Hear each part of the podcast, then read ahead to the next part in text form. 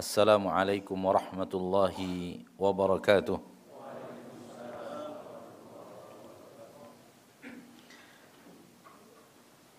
إن الحمد لله نحمده ونستعينه ونستغفره ونعوذ بالله من شرور أنفسنا ومن سيئات أعمالنا. من يهده الله فلا مضل له ومن يضلل فلا هادي له. أشهد أن لا إله إلا الله وحده لا شريك له. وأشهد أن محمدا عبده ورسوله. صلى الله عليه وعلى آله وأصحابه. ومن تبعهم بإحسان إلى يوم الدين. ولما تسليما كثيرا Amma ba'd. Bersyukur kita kepada Allah tabaraka wa taala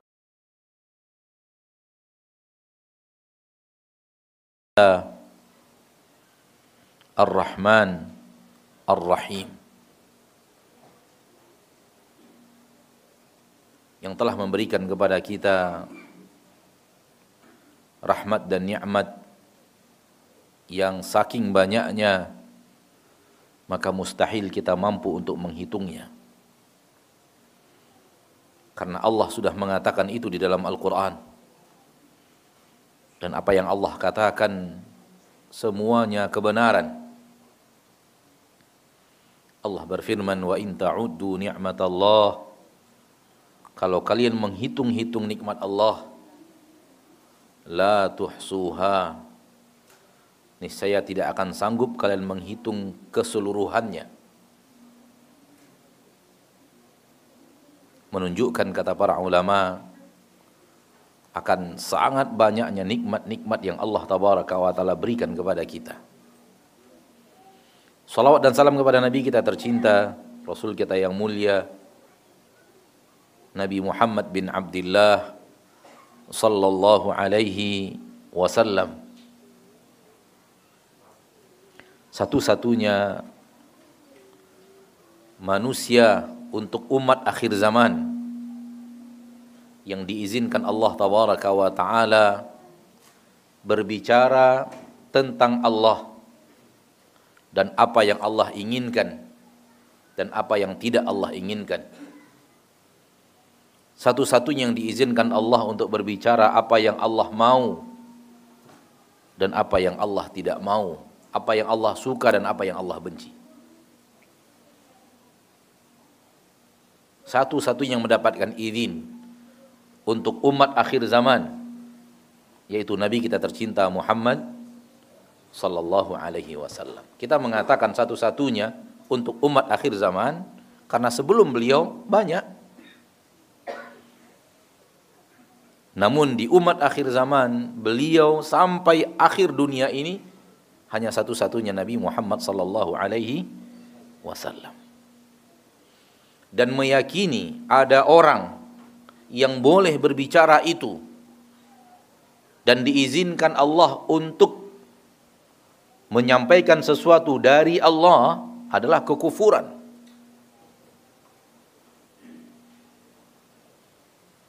Sama dengan meyakini bahwa dia adalah nabi dan meyakini ada nabi setelah Nabi Muhammad SAW adalah amal yang mengantarkan manusia kepada kekufuran waliyadzubillah. Maka satu-satunya yang berbicara tentang Allah dan berbicara tentang apa yang Allah inginkan dan apa yang Allah tidak inginkan berbicara tentang syariat Allah hanya Nabi Muhammad sallallahu alaihi wasallam. Saya yakin dan percaya semua yang hadir di majelis ini meyakini itu. Satu-satu yang boleh berbicara tentang Allah dan tentang syariat Allah yang diizinkan langsung oleh Allah hanya satu saja yaitu Nabi Muhammad sallallahu alaihi wasallam, tidak ada yang lain. Karena tidak ada nabi setelah Nabi Muhammad sallallahu alaihi wasallam.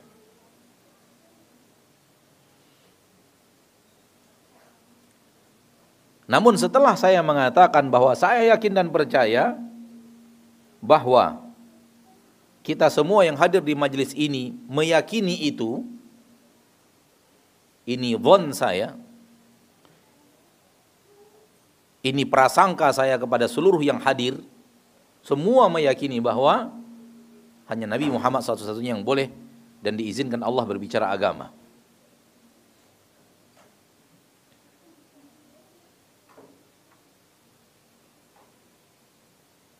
Konsekuensi dari keyakinan ini adalah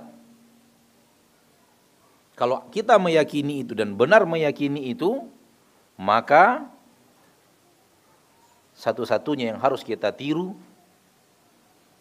yang harus kita ikuti, yang harus kita contoh adalah Nabi Muhammad sallallahu alaihi wasallam.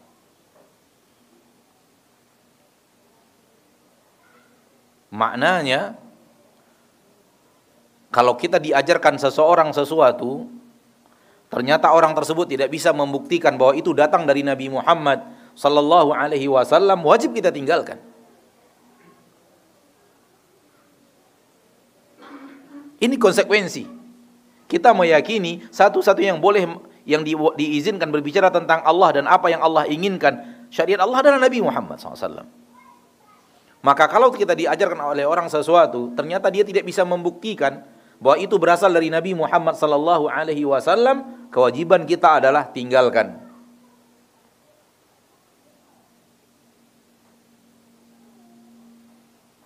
Atau ada yang kita amalkan dan kemudian seseorang memberitahu kepada kita bahwa itu tidak pernah diajarkan Rasul sallallahu alaihi wasallam. Lalu kita introspeksi diri, apakah iya dulu saya saya sempat belajar Mungkin dari orang tua saya, mungkin dari guru-guru saya dahulu kala. Namun orang tersebut mengatakan itu tidak pernah diajarkan Rasul. Introspeksi diri, apakah saya dulu belajarnya melalui ayat-ayat Allah atau hadis Rasul sallallahu alaihi wasallam atau tidak? Sekiranya benar terbukti bahwa kita pun yang mengamalkannya tidak tahu apakah itu dari Nabi Muhammad atau tidak. Kita tidak bisa membuktikan bahwa itu dari Nabi Muhammad sallallahu alaihi wasallam. Kewajiban kita adalah tinggalkan apa yang kita amalkan itu. Ini konsekuensi dari keyakinan tadi. Namun untuk menjalankan konsekuensi ini banyak umat Islam yang sulit untuk menerimanya. Padahal itu tuntutan konsekuensi. Anda meyakini satu-satunya yang berbicara tentang Allah dan syariat Allah adalah Nabi Muhammad SAW. Itu artinya Anda tidak boleh menerima sesuatu dari orang lain yang bukan dari Nabi Muhammad. Itu artinya kalau ada sesuatu amalkan berbeda dengan apa yang diajarkan dan diamalkan Rasul, keharusan Anda adalah meninggalkan amalan itu.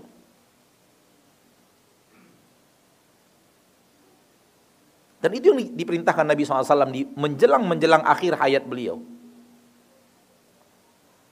Fa'alaikum bisunnati. Pegang teguh sunnahku. Wa iyyakum muhdatsatil umur. Tinggalkan perkara-perkara baru yang tidak diajarkan.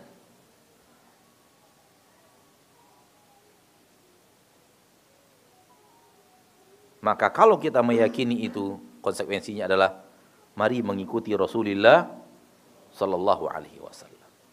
Jangan terima kecuali yang datang dari Rasul. Dan tinggalkan amalan yang kita telah tahu bahwa itu bukan berasal dari Rasulullah SAW walau sudah puluhan tahun kita amalkan. Contoh, banyak sekali umat Islam di Indonesia yang tercinta ini ketika akan sholat melafaz-lafazkan niat. Contohnya itu saja. Cukup satu contoh itu. Wa ala hada faqis. Di atas contoh itu kiaskan segala sesuatu yang sama dengannya. Banyak sekali umat Islam termasuk saya dulu waktu kecil, waktu SD tapi. Anak SD udah berdosa belum? Alhamdulillah. Anak SD belum berdosa. Begitu tamat SD masuk pesantren, di pesantren diajarkan ternyata itu bukan berasal dari Rasul. Kita tinggalkan. Dan di pesantren Kelas 2 kita balik. Di dosanya mulai dari kelas 2 pesantren. Kelas 2 SMP lah. Tapi di SD dulu, kita pun mengamalkannya. Itu yang kita dapatkan dari ayah kita, dari ibu kita. Itu yang kita dapatkan dari guru MDA kita. Ketika akan sholat kita pun melafazkan niat usolli sholat al-zuhri, usolli sholat al-maghribi, talata raka'atin, adaan ma'muman lillahi ta'ala, imaman lillahi ta'ala misalnya. Itu yang kita pelajari dulu.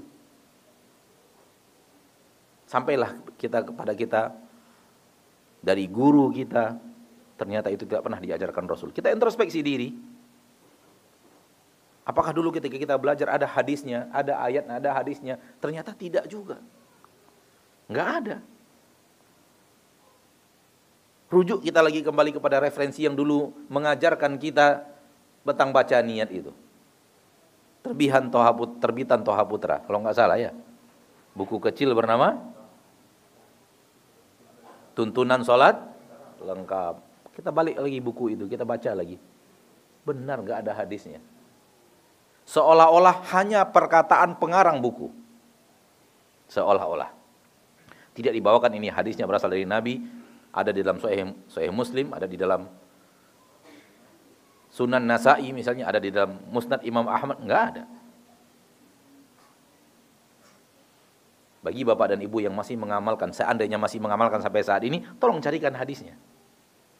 Karena para ulama, para ustadz kita dimulai dari para ustadz kita, setelah itu dari para ulama kita duduk di majelisnya para ulama ahli hadis tetap mengatakan enggak ada hadisnya dari Nabi Muhammad sallallahu alaihi wasallam. Namun ketika kita sampaikan ini kepada kaum muslimin,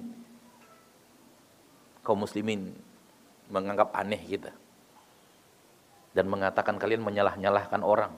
Jangan salah-salahkan, biarkan saja orang beramal. Kita bukan menyalah-nyalahkan, kita mengajak manusia untuk kembali kepada yang benar. Kalau memang itu salah, harus ditinggal. Biarkan saja orang beramal, yang penting dia ikhlas.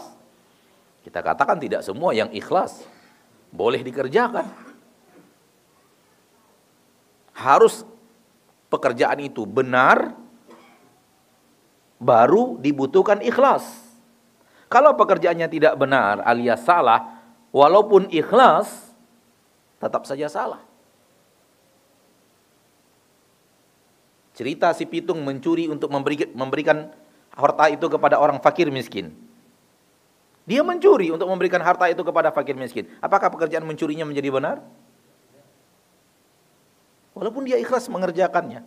Dan tantangannya adalah nyawa, tapi dia mencuri. Tidak boleh mencuri untuk memberikan kepada fakir miskin. Kenapa? Amalannya salah. Walaupun niatnya benar. Namun ini kita terima. Kita dengarkan terdengar oleh kita kalian menyalah-nyalahkan orang. Dan kalimat menyalah-nyalahkan itu sebenarnya yang benar adalah kalian membenar-benarkan orang. Hmm. Yang salah di, di, di, di, di, diajak untuk menjadi benar itu namanya menyalahkan atau membenarkan? Membenarkan supaya amalan kaum muslim menjadi benar. Namun untuk konsekuensi tadi saya katakan berat kaum muslim menerimanya. Apa salahnya? Apa salahnya? Memang Rasul tidak pernah ajarkan tapi jangan pakai tapi. Kalau Rasul tidak pernah ajarkan ya berarti tidak agama. Kenapa harus pakai tapi? Di kampung saya di samping tapi itu berbahaya, Pak. Ada jalan pinggir gunung, ada jalan, ada tapinya. Setelah tapi itu jurang, hati-hati. Paham maksudnya? Di sini bukan tapi disebut apa? Topi. Tapi kalau di kampung saya tapi disebutnya. Enggak pakai tapi, berjalan di atas jalan yang benar, tak pakai tapi. Karena setelah tapi itu jurang, hati-hati.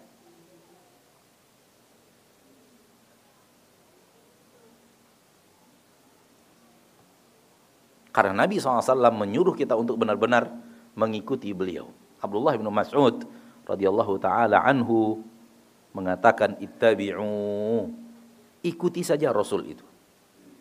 Wala tabtadi'u. Jangan lagi buat amalan-amalan baru. Faqad kufitum. Semuanya sudah lengkap untuk kalian. Semuanya sudah sempurna untuk kalian. Semuanya sudah cukup untuk kalian. Enggak perlu lagi dibuat-buat yang baru. Ikuti saja nabi yang ada itu maka orang yang meyakini Nabi Muhammad satu-satunya utusan Allah harusnya konsekuensinya adalah dia hanya mengikuti Rasulullah. Yang datang kepadanya dari yang bukan Rasul tidak dia terima. Namun mengamalkan ini bukan pekerjaan mudah ternyata. Ma'asyarul muslimin, ma'asyarul muslimat.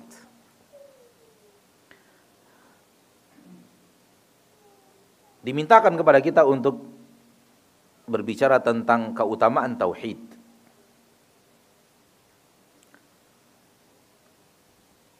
Kita menyaksikan di tengah kaum muslimin yang kita hidup di tengah-tengah mereka. Dan kita bergaul bersama mereka.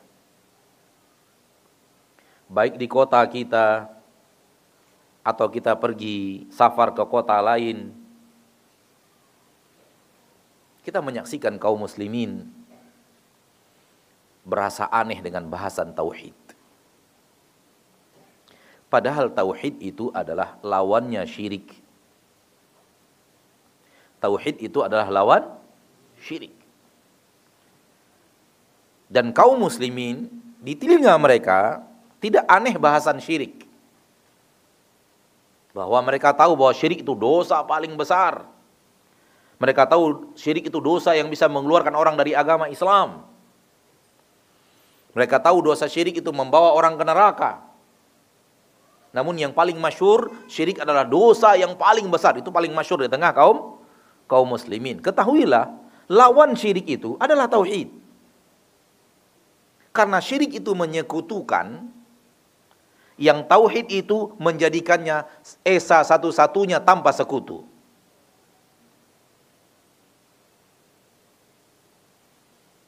Oleh karena itu, sering sekali kita mendengar kaum muslimin mengatakan kalian bahasanya tauhid ke tauhid saja. Mereka merasa asing pembicaraan tauhid. Mereka mereka asing ada kajian-kajian yang rutin tentang tauhid.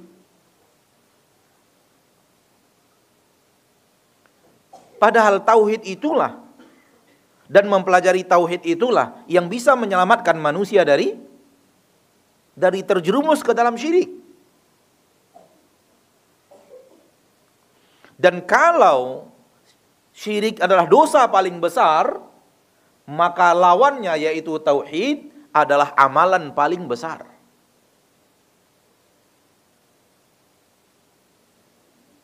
Amal saleh paling besar adalah tauhid.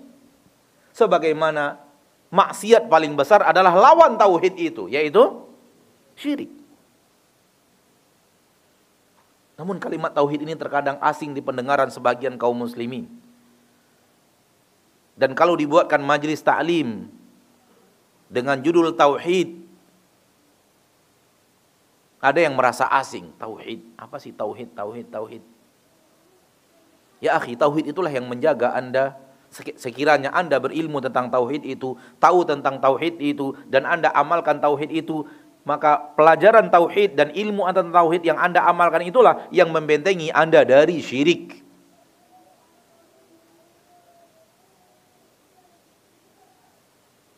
Supaya Anda tidak terjerumus ke dalam yang namanya syirik, maka Anda harus belajar ilmu tauhid. Kalau memang takut kepada dosa syirik, harus belajar tauhid. Supaya tidak terjerumus dalam syirik itu. Karena yang membahas bahwa ini adalah syirik ini tidak adalah ilmu tauhid. Dan ilmu tauhid itu apa? Ilmu tentang mengesahkan Allah ilmu bagaimana caranya menjadikan Allah itu esa satu-satunya. Karena Allah menyuruh kita untuk menjadikan ia esa betul tidak? Semua umat Islam hampir semua umat Islam. Atau semua umat Islam yang kita kenal hafal perintah Allah untuk menjadikan kita menyuruh kita untuk menjadikan Allah itu esa. Yaitu surat ikhlas. Dan subhanallah Allah menjadikan surat ikhlas adalah surat yang paling dihafal oleh kaum muslimin sampai-sampai ada orang yang tidak hafal selain al-fatihah kecuali al-ikhlas dan al-kafirun surat ikhlas itu surat yang paling dihafal oleh kaum muslimin Seolah-olah Allah ingin memberikan hujah kepada seluruh manusia untuk mentauhidkan Allah dengan menghafalkan kepada mereka surat Al-Ikhlas. Itulah tauhid. makna dan kandungan dan implementasi daripada surat Al-Ikhlas itulah tauhid. Qul huwallahu ahad. Katakan bahwasanya Allah Subhanahu wa taala esa. Esakan dia. Karena mengatakan di sini bukan hanya sekedar lisan, tapi perkataan yang berasal dari akidah. Dan perkataan ini harus diamalkan dan menjadikan Allah itu Esa, itulah dia dalam bahasa Arab disebut tauhid. Dalam bahasa kita mengesakan Allah. Jadi mengamalkan kul huwallahu ahad. Lawannya adalah syirik yang dilarang di akhir ayat. Walam yakun lahu kufuwan ahad. Ini lawan tauhid. Tidak ada untuk Allah tandingan satu pun. Tak ada bagi Allah tandingan. Satu pun nggak boleh ada tandingan bagi Allah. Menjadikan ada sesuatu tandingan bagi Allah, maka tidak lagi mentauhidkan Allah. Kalau tidak mentauhidkan Allah, namanya menyekutukan Allah. Berbuat syirik kepada Allah.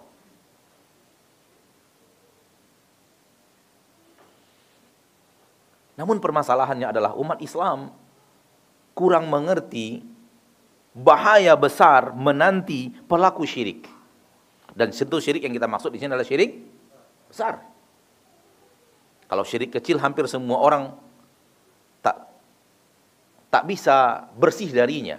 Kalau syirik kecil yaitu ria, senang dipuji orang, kadang mengamalkan sesuatu, berharap ada orang lihat, berharap ada orang memuji, ria, hampir semua orang tak bisa bersih dari dari syirik kecil yang namanya ria itu. Sampai-sampai ria itulah yang paling dikhawatirkan Nabi kepada para sahabat. Para sahabat yang sudah Allah jamin masuk surga, Nabi mengkhawatirkan untuk mereka syirik kecil. Kalau itu Nabi khawatirkan untuk para sahabat, berarti untuk kita selain para sahabat lebih khawatir lagi. Namun setiap kalimat syirik yang saya ucapkan di majlis ini maknanya adalah syirik besar. Kalau syirik kecil, ya walaupun syirik kecil itu adalah sesuatu yang bertabrakan dengan tauhid juga, tapi tidak sampai membatalkan tauhid. Tapi tidak sampai apa? Membatalkan tauhid. Kalau seorang muslim tahu bahaya besar berbuat syirik, Taulah dia bahwa dia benar-benar harus menjaga dirinya sampai mati, jangan sampai berbuat syirik. Kenapa? Karena konsekuensinya berbahaya. Pertama, konsekuensi berbuat syirik adalah seluruh amal saleh yang pernah dia kerjakan hangus. Semuanya tak tersisa satu lagi amal saleh.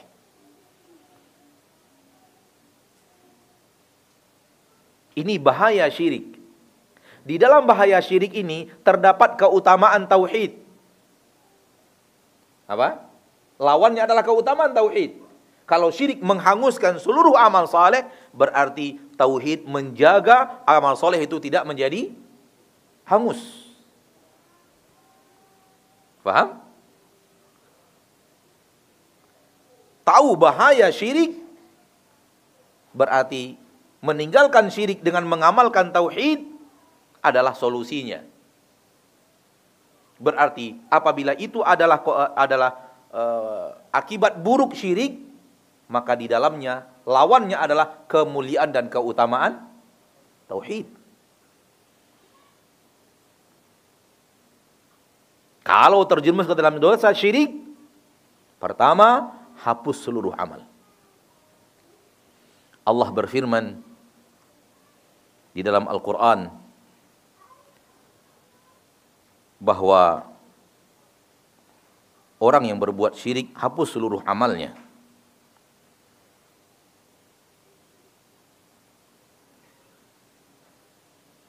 Di dalam Al-Quran surah Az-Zumar ayat 65. Al-Quran surat Az-Zumar ayat 65. Walaqad uhiya ilaika wa ila alladhina min qablika la in asyrakta la yahbatanna amaluka wa la takunanna minal khasirin. Sungguh telah diwahyukan kepada engkau. Engkau di sini maksudnya adalah Nabi kita tercinta Muhammad SAW telah diwahyukan kepada engkau wahai Nabi, wahai Rasul. Wa ilal min qablik diwahyukan juga kepada nabi-nabi sebelum dirimu. Berarti kepada seluruh para nabi dan para rasul sampai Nabi Adam. Sudah diwahyukan kepada mereka kalimat ini. Apa itu? La in asyrakta kalau engkau berbuat syirik la yahbatanna amaluka sungguh akan hancur sirna musnah seluruh amalmu wala takunanna minal khasirin dan engkau benar-benar akan menjadi orang yang pasti merugi. Diwahyukan kepada Nabi Muhammad SAW, sebagaimana diwahyukan ke seluruh pada seluruh para nabi dan para para rasul. Jangan berbuat syirik. Kalau engkau berbuat syirik, hapus seluruh amalmu. Kita mencintai amal kita. Kita ingin amal kita bertahan. Kita ingin tidak ingin amal kita hilang dan sirna menjadi seolah-olah tidak pernah beramal. Sirna amal itu maksudnya seolah-olah tidak pernah beramal. Pernah sholat 70 tahun nggak ada artinya sholat itu. Pernah puasa 60 tahun nggak ada artinya puasa itu. Pernah membaca Al-Quran 50 tahun tak ada artinya 50 tahun membaca Al-Quran itu. Pernah berinfak dan bersedekah 50 tahun hangus semuanya. Seluruh amalnya menjadi nol, nggak ada sama sekali. Itu dia syirik. Itu dia bahaya syirik. Dan lihat ayat ini diarahkan kepada Nabi kita tercinta Muhammad sallallahu alaihi wasallam. Amal kita dibanding amal Nabi Muhammad gimana? Amal kita dibanding amal Nabi Muhammad gimana? Hah. Enggak ada apa-apanya. Amal Nabi Muhammad kata Allah, kalau engkau berbuat syirik, hapus. Ternyata bukan amal Nabi Muhammad saja. Seluruh nabi-nabi dan rasul sebelum beliau. Nabi Ibrahim, Nabi Allah nggak peduli kalau ia berbuat syirik nggak peduli. Akan tapi mustahil para nabi berbuat syirik. Mereka orang yang paling jauh terjauh daripada perbuatan syirik. Namun Allah mengatakan kalau engkau berbuat syirik ini menunjukkan diarahkan kepada kita. Karena para nabi dan para rasul mustahil berbuat syirik. Di dalam Al-Quran surah Al-An'am Allah menyebut nama banyak para nabi dan para rasul. Dimulai dari ayat yang ke 83 sampai ayat 86. Silahkan kembali nanti kepada Al-Quran surat tersebut, ayat tersebut. Saya sebut saja nama-nama Nabi yang Allah sebut di dalam ayat ini. Pertama Nabi Ibrahim, Ishak, Yakub, Nuh, Daud, Sulaiman, Ayub, Yusuf, Musa, Harun, Zakaria, Yahya, Isa, Ilyas, Ismail, wal Yasa, Nabi Ilyasa, Yunus, Lut. Ada 23 nabi dan rasul.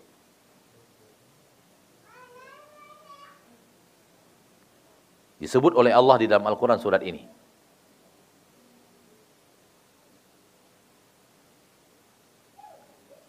Di ayat yang ke-88 Allah katakan walau asyraku kalau mereka berbuat syirik. Kalau mereka berbuat syirik, la habita anhum ma kanu ya'malun, akan sirna musnah hangus seluruh yang mereka amalkan. Senada dengan ayat yang tadi dalam surat apa? Az-Zumar ayat 65. Ma'asyarul muslimin, ma'asyarul muslimat. Maka ini konsekuensi syirik yang pertama. Dan yang menjaga kita untuk tidak terjerumus dalam dosa syirik itu sehingga tidak terkena konsekuensi syirik itu adalah tauhid. Belajar ilmu tauhid, mengamalkan tauhid dalam kehidupan.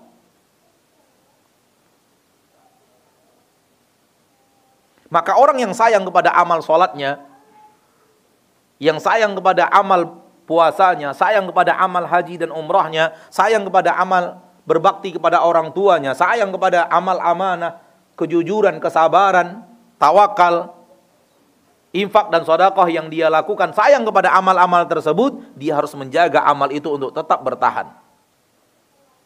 Dengan cara apa? Dengan menghindari perbuatan syirik. Ini konsekuensi yang pertama. Konsekuensi yang kedua, terdapat di dalam Al-Quran surah An-Nisa ayat 48. Yaitu konsekuensinya, tidak akan Allah ampuni dosa itu. Allah tidak akan ampuni. Allah berfirman, Inna Allah la yaghfiru an yushraka bih wa yaghfiru ma duna yasha'. Allah tidak akan mengampuni apabila dia disekutukan dengan sesuatu. Menyekutukan Allah dengan sesuatu adalah dosa apa? Syirik. Supaya tidak terjerumus dalam dosa syirik itu kita harus ber bertauhid. Harus benar mengamalkan tauhid. Sesungguhnya Allah tidak akan mengampuni dosa apabila dia disekutukan dengan sesuatu. Wa yaghfiru ma duna dan Allah mengampuni selain itu. Liman yasha untuk orang-orang yang Allah mau, untuk orang-orang yang Allah inginkan, untuk orang-orang yang Allah pilih.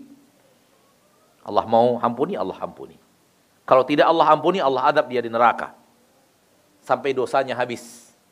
Baru kemudian dimasukkan ke dalam ke dalam surga. Kalau dia berbuat syirik, tak ada ampunan. Maka orang yang berbuat syirik mustahil dapat pengampunan di akhirat. Mustahil. Allah kata-katanya tidak pernah salah. Allah kata-katanya tidak pernah keliru. Allah kata-katanya tidak pernah berubah dan dirubah. Ma yubaddalul qawlu ladayya. Keputusan di, di sisiku tidak pernah. Allah sudah mengatakan itu.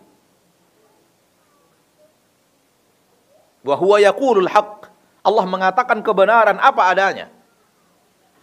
Untuk memberikan peringatan kepada kita untuk tidak terjumus dalam dosa yang mampu mengantarkan manusia untuk tidak akan diampuni oleh Allah.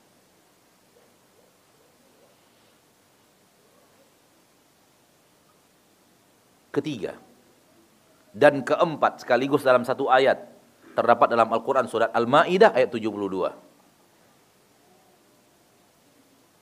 Di situ yang ketiga sekaligus yang keempat dalam satu ayat.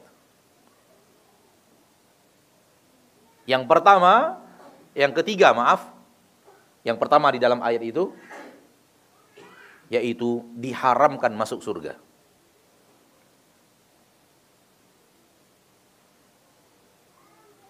Yang keempat, tempat tinggalnya hanyalah neraka. Karena kalau sudah haram masuk surga, itu artinya di neraka untuk selama-lamanya. Silahkan kembali kepada Al-Quran surah Al-Ma'idah 72 Allah berfirman Innahu man yushrik billahi faqad harramallahu alaihi al-jannata wa ma'wahu nar wa ma lidh-dhalimin min ansar Barang siapa yang menyekutukan Allah dengan sesuatu Barang siapa yang berbuat syirik faqad harramallahu alaihi al-jannah maka Allah telah haramkan untuknya surga Allah haramkan untuknya surga dan kita dengan sepenuh mulut kita kita ucapkan Allah haramkan untuknya surga.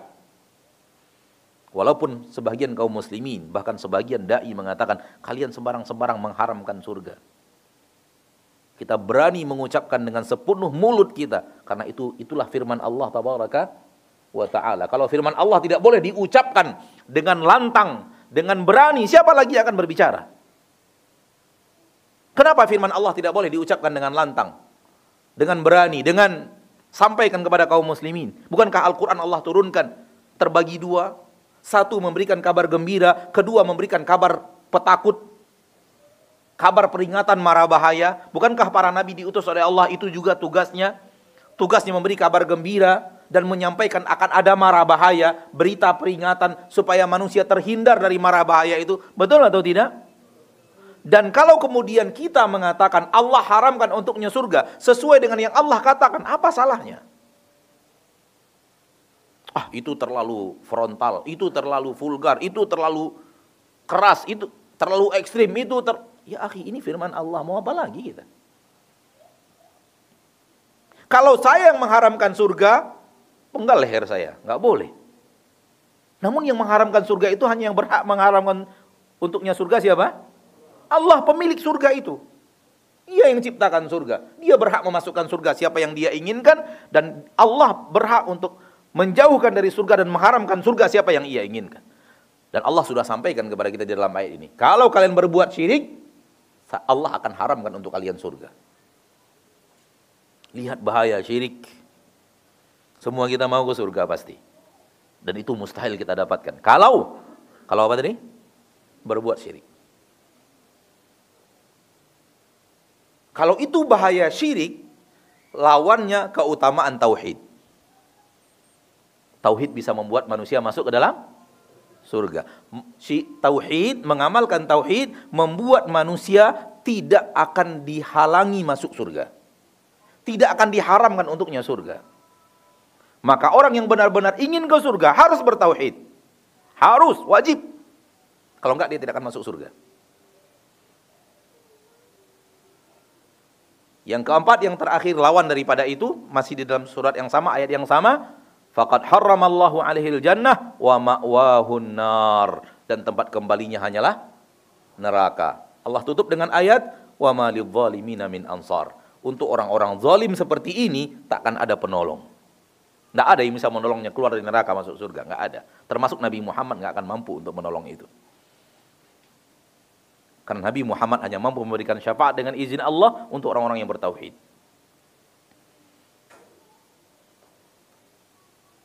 Semua kita tidak mau ke neraka. Apalagi kekal di neraka. Orang masuk neraka itu ada dua, terbagi dua. Ada yang masuk surga, eh, maaf, ada yang masuk neraka, namun tidak kekal di neraka. Siapa mereka? Orang yang tidak berbuat syirik, namun berbuat maksiat. Dan Allah tidak ampuni maksiatnya itu ke neraka dulu. Karena tidak mendapatkan ampunan Allah. Sampai saatnya ketika dosanya sudah habis, hanya Allah yang tahu bagaimana kapan masa habis dosa dipanggang di neraka itu, baru diangkat lagi dari neraka dimasukkan surga. Dan ini ada di dalam hadis-hadis Nabi Sallallahu Alaihi Wasallam. Dan di kening mereka tertulis, ada tulisan, Jahannamiyun mantan penduduk neraka jahanam. Hah? Iya. Eh, lebih bahaya dari residivis, Pak. Residivis itu masih enak, bisa tidur, Pak. bisa tidur, bisa makan. Kadang-kadang bisa keluar keluar penjara, main-main di luar, ya kan? Kalau berani nyogok. Banyak itu. Saya kita melihatnya dan menyaksikan dan, dan mendengar, maaf, bukan menyaksikan, tapi mendengar. Ya di salah satu kota tidak perlu kita sebutkan itu ada tempat penampungan para narapidana di belakangnya komplek mewah. Nah banyak penghuni penghuni lapas itu di dalam komplek mewah itu tinggalnya, tapi harus bayar. Nggak ada residivis dibanding jahannamiyun nggak ada apa-apanya. Ya. Berarti keutamaan tauhid apa? membentengi orang untuk tidak masuk neraka, kekal di neraka. Kita lanjutkan setelah kita mendengarkan suara azan dikumandangkan. insyaallah Ta'ala. Fadl dikumandangkan dulu suara azan, kita lanjutkan. Dan setelahnya kita tanya jawab sebelum sholat isya berjamaah. Nah. Insya Allah.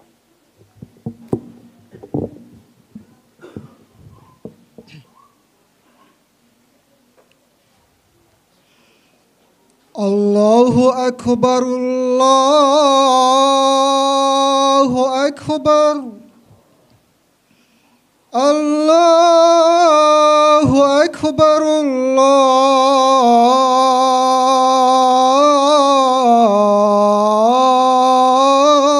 الله أكبر. الله أكبر أشهد أن لا إله إلا الله.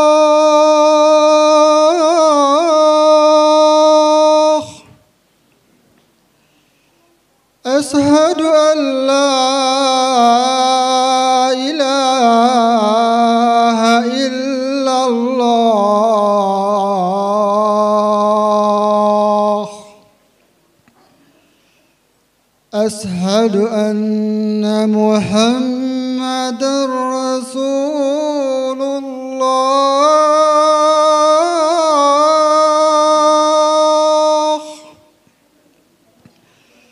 أشهد أن محمد رسول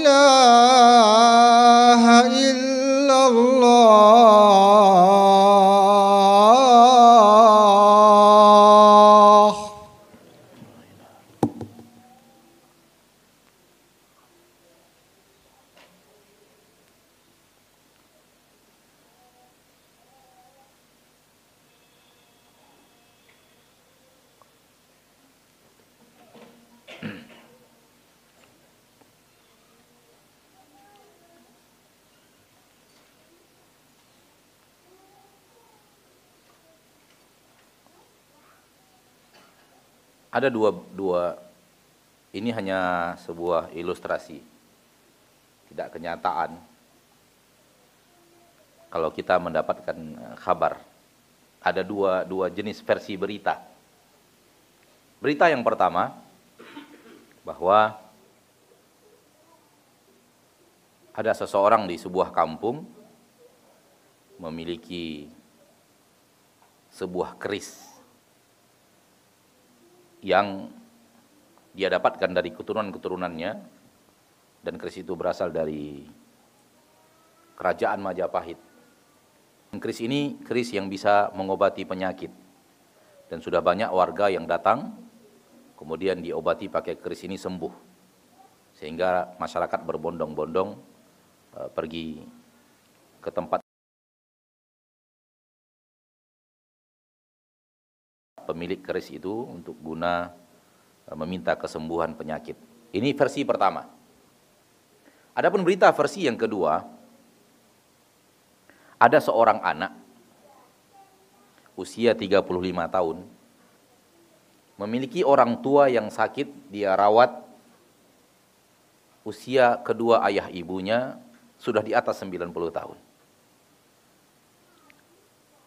Namun anak tersebut mulai begah, mulai tidak nyaman, mulai hilang sabar karena orang tua yang diasuh tak kunjung sehat dan tak kunjung wafat. Sehat enggak, wafat pun enggak. Padahal dia sudah merawat orang tuanya lebih daripada 10 tahun. Sehingga dia mau mencari nafkah susah, dia mau akhirnya diam-diam dia bunuh kedua orang tuanya. Setelah dia bunuh kedua orang tuanya, dia cincang-cincang dan dia tebarkan di beberapa lubang yang berbeda-beda yang dia kerjakan itu dalam satu malam. Taib itu dua versi berita, bukan berita asli ya, berita anak karang-karang. Pertanyaannya adalah, Berita pertama atau berita kedua yang membuat kita merinding? Kedua, dosa yang besar, dosa yang pertama, Pak. Kenapa berita yang kedua yang membuat antum merinding? Walaupun dicincang. Namun yang pertama dosa syirik. Dosa yang kedua tidak bisa mendapatkan pengampunan dari Allah. Dosa yang pertama tidak bisa mendapatkan pengampunan dari Allah. Kenapa justru berita yang kedua membuat kita merinding bukan berita yang pertama? Berita yang pertama itu yang mengekalkan orang di neraka. Itu yang membuat dia diharamkan ke surga. Dek, jangan keluar masuk, Dek. Di luar di luar saja. Dalam-dalam saja.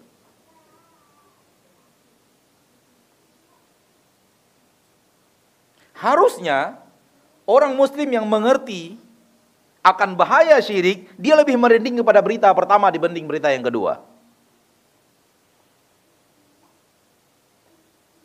Karena berita pertama di dalamnya terdapat kesyirikan yang membuat man, membuat manusia hilang seluruh amal solehnya, hilang yang kita bicarakan tadi, kemudian tidak akan diampuni oleh Allah di akhirat, kemudian diharamkan masuk surga, kemudian dikekalkan di dalam neraka Allah.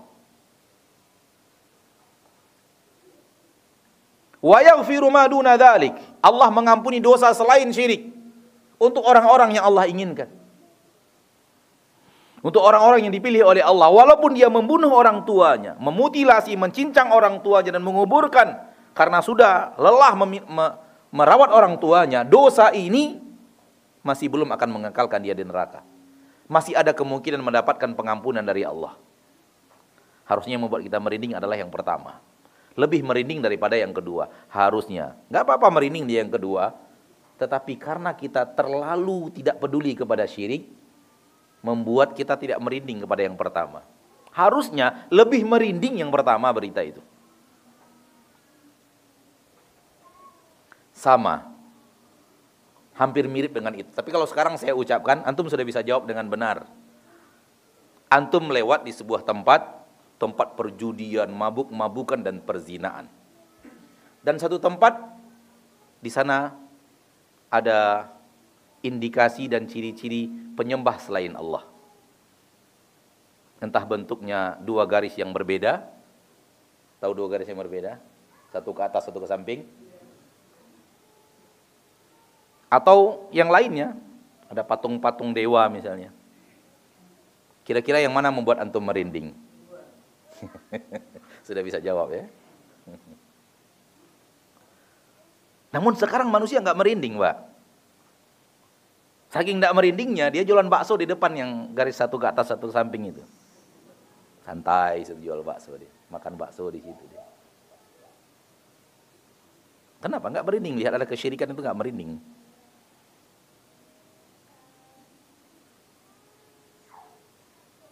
Demi Allah, demi Allah.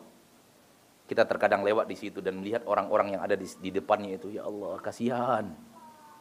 Kalau Anda mati tidak taubat, ada penghuni neraka untuk selama-lamanya. Nggak boleh kita ragu. Kalau dia mati dalam keadaan seperti itu. Penduduk neraka untuk selama-lamanya. Kasihan. Baik. Saya ingin membuktikan sebenarnya tadi di, di, di, di, di, di contoh yang pertama setelah azan bahwa kekurang pedulian kita kepada syirik membuat kita lebih merinding mendengarkan berita yang kedua. Seharusnya kita lebih merinding mendengarkan berita yang pertama.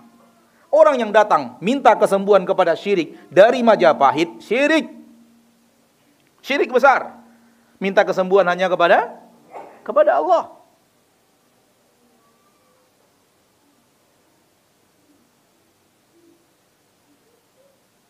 Oleh karena itu berita coba lihat, berita adanya anak kecil punya batu yang bisa menyehatkan dulu. Iya.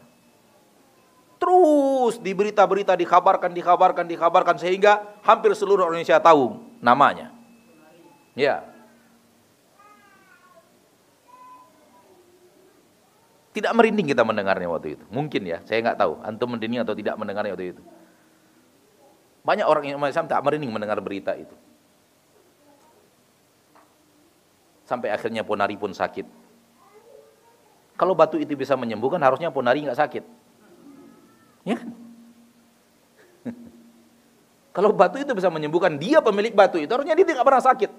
Sampai tua, sampai meninggal nggak nggak pernah sakit. Kenapa? Ada batu yang menyembuhkan. Namun perbuatan syirik itu terjadi, masuk berita, didengar oleh dan kaum muslimin santai saja mendengarnya. Tapi coba ada berita dulu, ada orang memutilasi, memutilasi, ada ada pembunuh berdarah dingin, tak siapa namanya waktu itu memutilasi sekian orang yang dia bunuh. Manusia mulai bereaksi mendengarkan berita itu. Adapun mendengarkan berita si batu ponari itu biasa-biasa aja. Kenapa? Karena itu tadi. Kaum muslimin dan kaum muslimat rahimani wa rahimakumullah. Jadi kewajiban bagi kita adalah bertauhid Supaya apa? Terhindar dari empat konsekuensi bahaya yang terkandung dalam konsekuensi berbuat syirik. Pertama, hapus seluruh amal. Nggak ada gunanya amal. Solat butuh tauhid. Puasa butuh tauhid. Sodakoh, zakat butuh tauhid. Berbakti kepada orang tua butuh tauhid. Membaca Al-Quran butuh tauhid. Tampaknya nggak ada artinya.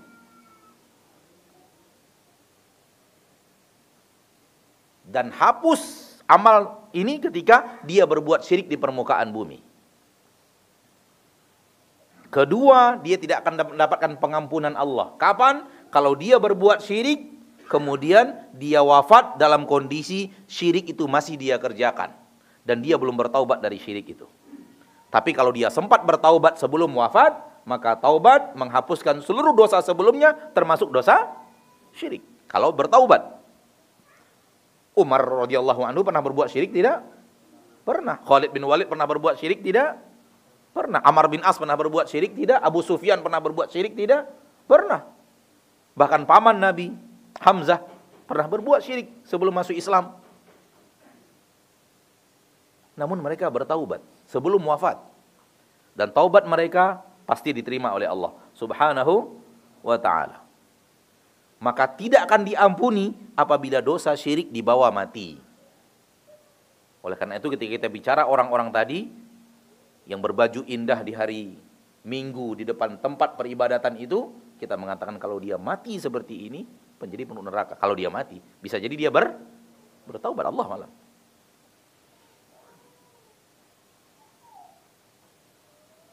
Namun kalau berbuat syirik lalu dibawa mati, maka tidak akan mendapatkan pengampunan. Maka diharamkan masuk surga. Maka akan menjadi penduduk neraka selama-lamanya. Dan ingat, dosa syirik tidak hanya untuk orang kafir. Dosa syirik bisa dilakukan oleh seorang yang merasa dirinya muslim. Merasa dirinya apa? Muslim. Seperti yang tadi, minta kesembuhan kepada Kris minta kesembuhan kepada batu, minta kesembuhan kepada dukun,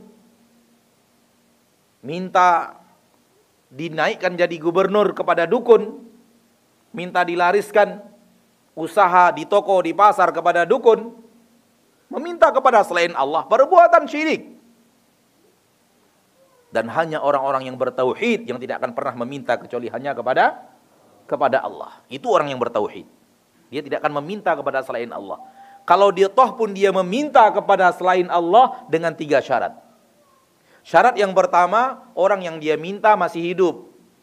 Syarat yang kedua, antara dia dan orang itu berhadap-hadapan atau terhubung dengan alat komunikasi. Syarat yang ketiga, yang dia mintakan ke orang itu sesuatu yang bisa dikerjakan seorang makhluk bernama manusia. Itu syaratnya untuk Jangan sampai permintaan kita kepada selain Allah Jangan sampai permintaan kita kepada selain Allah berstatus syirik. Caranya adalah tiga syarat. Pertama, orang yang kita minta sesuatu darinya masih apa? Masih hidup. Berarti minta kepada selain Allah, minta kepada selain Allah yang sudah meninggal dunia, syirik. Dua, orang yang kita mintakan sesuatu dari dirinya hadir di depan kita atau antara kita dengan dia ada alat komunikasi terhubung. Maka kalau dia ucapkan permintaannya kepada gurunya, sementara tidak ada alat komunikasi penghubung antara dia dan gurunya, dan dia dan gurunya jaraknya 2000 km, ini perbuatan syirik. Ini perbuatan apa? Syirik. Syarat yang ketiga, yang dia mintakan kepada seseorang itu, sesuatu yang bisa dia kerjakan. Sesuatu yang manusia tahu, manusia bisa mengerjakan. Misalnya dia dia mintakan kepada orang tua, tolong panjatkan pohon pinang, saya nggak sanggup manjatnya. Boleh enggak? Boleh dengan tiga syarat tadi. Orang itu hidup, orang itu ada di hadapan kita, atau kalau dia sedang di rumah, kita sedang di pasar, kita telepon dia, dan dia orang yang pandai manjat, pinang. Atau kita mintakan, tolong buatkan saya rumah. Ini tidak permintaan syirik. Kenapa? Karena ada terpenuhi tiga syarat. Namun kalau tidak terpenuhi salah satu saja dari tiga syarat ini, atau apalagi ketiga-tiganya, maka itu adalah permintaan-permintaan yang bersifat apa? Syirik. Dia hidup, ada masalah. Oke, berarti selamat. Kemudian dia ada di hadapan kita. Oke, selamat. Namun yang kita minta kepadanya adalah hujan yang itu yang ada di awan sekarang tolong ditahan dulu. Anak saya lagi barale nih. Lagi pesta nih. Tolong yang yang ini kan awan itu hitam tuh di atas tuh. Kita minta kepada dia tahan dulu, jangan sampai turun. Apakah itu perbuatan manusia? Tidak. Itu perbuatan siapa? Tidak. Uh, yang bisa menahan hujan itu. Yang bisa berbuat siapa? Allah. Lalu kita mintakan kepada manusia. Ini permintaan syirik. Atau sebaliknya minta turunkan hujan. Namun yang lebih masyur adalah yang yang pertama. Tolong ditahan dulu. Lalu kemudian dia pun berkomat kamit, berkomat kamit, berkomat kamit di di kamar sendiri dengan syarat-syarat yang dia minta dan Allah takdirkan memang hujan apa awan yang hitam itu yang benar-benar tadi sudah hitam tidak ada satu tetes pun air tumpah kita katakan mantap memang sakti ini orang tahu apa arti kalimat tadi Allah mau turunkan hujan si pawang menahannya sakti si pawang yang kalah siapa Subhanallah. Lihat bahayanya kalimat ini. Oleh karena itu wajar kalau Allah mengatakan Allah haramkan untuk kamu surga. Ia membuat Allah lemah. Tanpa ia yakini memang, bukan itu keyakinan, tapi konsekuensi dari keyakinannya, Allah loh yang kalah. Allah mau turunkan, pawang mau nahan. Yang menang Lalu yang kalah siapa?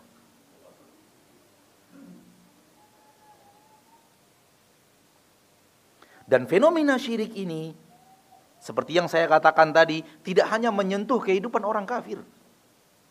Yang minta hujan kepada dewanya. Umat Islam juga minta hujan kepada para para orang-orang yang mereka anggap sakti. Minta hujan kepada orang-orang yang sudah mati. Permintaan syirik. Ketika Nabi Muhammad hidup, ada orang yang lebih mulia dari Nabi Muhammad SAW? Tak ada orang yang lebih mulia. Ada orang yang doanya lebih lebih diijabah oleh Allah lebih daripada Nabi Muhammad? Ada orang yang lebih soleh daripada Nabi Muhammad? Enggak ada. Pasti kita sepakat. Ketika Nabi Muhammad hidup, hujan sudah lama tidak turun. Sahabat datang kepada Nabi bukan minta turunkan hujan. Karena mereka mengerti tauhid. Mereka tidak minta kepada Nabi, wahai Nabi tolong, tolong turunkan hujan. Bukan. Mereka minta kepada Nabi, wahai Nabi berdoalah kepada Allah. Agar Allah turunkan kepada kami. Ini amalan ahli tauhid. Karena para sahabat orang-orang yang benar-benar dididik oleh Nabi untuk mengamalkan tauhid. Ketika hujan sudah lama tidak turun, sahabat minta kepada Nabi bukan minta turunkan hujan. Karena mereka tahu bahwa itu bukan kemampuan Nabi Muhammad Sallallahu alaihi wasallam. Enggak boleh meminta kepada Nabi Muhammad apa yang itu adalah kuasa Allah. Namun kalau berdoa kepada Allah Nabi Muhammad bisa. Sallallahu alaihi wasallam. Sebagaimana semua kita bisa. Tapi doa Nabi Muhammad pasti diijabah. Doa kita malah belum belum pasti. Bisa diijabah, bisa di bisa tidak. Ini orang yang bertauhid para sahabat. Tahu akan bahwa Nabi Muhammad tidak bisa menurunkan hujan. Itu hanya kuasa Allah. Maka Nabi Muhammad SAW mereka datang kepada Nabi Muhammad dan minta Nabi Muhammad SAW tolong doakan kepada Allah agar Allah turunkan untuk kita hujan. Ini sudah lama, air sudah habis. Hewan-hewan sudah sebagian sudah pada mati, tanaman-tanaman sudah pada kering kerontang. Nabi mengangkat tangannya, berdoa kepada Robnya. Rob Nabi dan Rob kita sama. Belum lagi Nabi menurunkan hujan, eh, menurunkan tangannya, itu awan beriring datang dari arah Jabal Salah, dari Bukit Salah di kota Madinah. Di arah eh, barat kota, eh, Masjid Nabawi. Datang awan dari sana beriring. Kemudian awal itu berada di atas Masjid Nabawi, lalu kemudian membesar. Menghitam dan kemudian turunlah hujan. Dikabulkan langsung sebelum Nabi Muhammad menurunkan tangannya meminta kepada Allah tabaraka wa taala. Dan subhanallah, awan yang menurunkan hujan dengan izin Allah tersebut mengabulkan doa Nabi Muhammad SAW tak berhenti menurunkan hujan selama seminggu. Hari yang sama, minggu depannya orang itu datang lagi ya Rasulullah, terlalu banyak air. Berdoalah kepada Allah agar Allah menghentikan hujan. Itulah manusia. Akhirnya Nabi berdoa lagi kepada Allah. Minta kepada Allah, ya Allah turunkan di sekitar kami, jangan di atas kami. Maka awan yang yang yang yang tadi besar di atas kota Madinah mulai berlobang dari tengahnya. Kemudian lobangnya di tengah itu makin lama makin besar. Berarti awan itu bergerak ke ke sekeliling membentuk sebuah seolah-olah ada tameng yang tiba-tiba Allah takdirkan hilang di tengah-tengah sehingga akhirnya hari hujan turun di sekitar kota dan bukan di atas penduduk. Yang bisa menurunkan dan bisa menahan hanya Allah Subhanahu wa taala. Yang bisa memberi rezeki hanya Allah Subhanahu wa taala. Betapa banyaknya kaum muslimin sekarang yang melakukan aktivitas yang bisa menjerumuskan mereka ke dalam syirik itu. Ketika minta di lapangan rezeki, minta diamankan toko, apalagi tokonya toko makanan yang dimasak misalnya, banyak orang iri nanti dikasih ini dikasih itu, akhirnya kita minta agar ada pagar gaib, itu semua perbuatan syirik. Yang konsekuensi yang empat tadi bisa berlaku kepada orang tersebut kalau dia terjun ke dalam dosa syirik besar itu. Dan yang membuat dia terhalang dari konsekuensi besar syirik itu adalah dia mengamalkan tauhid. Mengamalkan tauhid itu bahasa singkatnya adalah mengamalkan la ilaha illallah. Itulah dia. Satu-satunya permintaan kita hanya kepada Allah. Minta perlindungan hanya kepada Allah. Minta rezeki hanya kepada Allah. Minta awan yang yang hitam, ya Allah, tahan dulu jangan turunkan hujan. Minta boleh, minta kepada Allah. Nggak ada masalah, boleh. Kita ada ada ada hajatan dan ada awan hitam, lalu kita berdoa minta kepada Allah agar Allah tahan dulu jangan turunkan awan itu. Hujan yang ada di awan itu jangan diturunkan dulu. Boleh tidak? Boleh. Minta kepada Allah, jangan minta kepada manusia. Kalau Allah kabulkan Allah. Allah apa?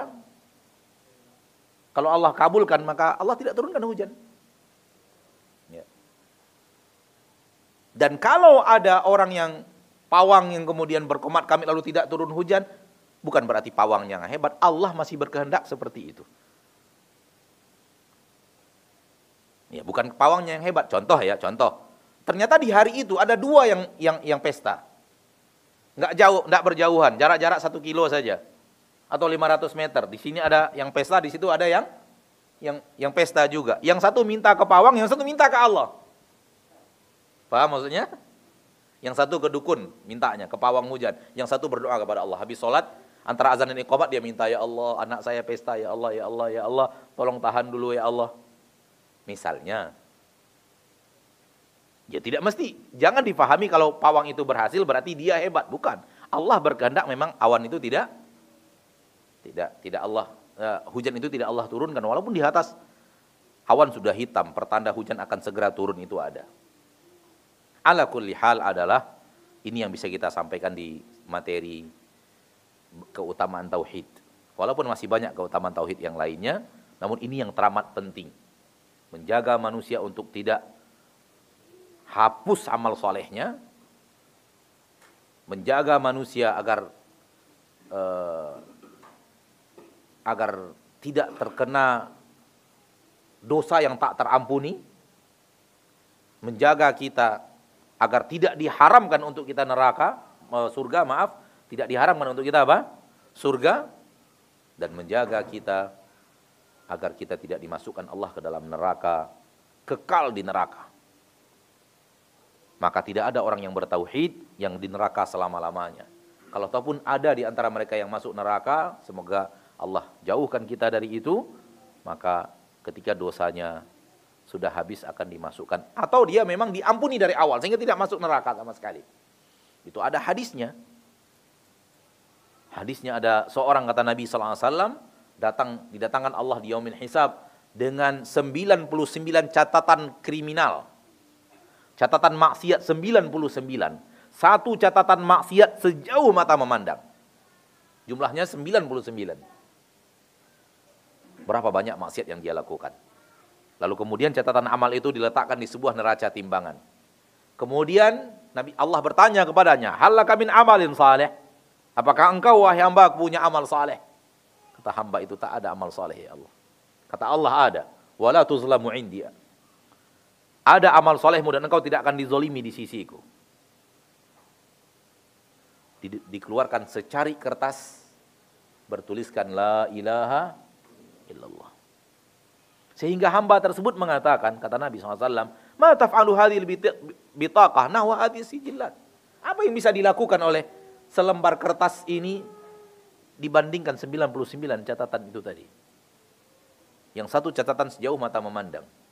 Kata Nabi, kata kata Nabi Allah berfirman, la tuslamu indi, engkau tidak akan dizolimi di sisiku. Maka diletakkan la ilaha illallah yang dimiliki orang ini di neraca timbangan berikutnya ternyata lebih berat timbangan la ilaha illallah itu dibanding catatan amal tersebut. Maka Allah ampuni dia dan Allah masukkan dia ke surga.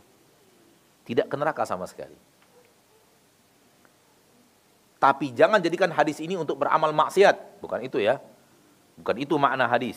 Makna hadis mengutamakan me, me, menunjukkan kehebatan kalau seandainya tauhid yang benar-benar tidak terjamah dengan kesyirikan dan 99 catatan maksiat namun tidak ada syirik di dalamnya. Tidak ada apa? Syirik di dalamnya. Bisa Allah ampuni dan masih ada peluang mendapatkan pengampunan Allah. Ini dia ma'asyarul muslimin ma'asyarul muslimat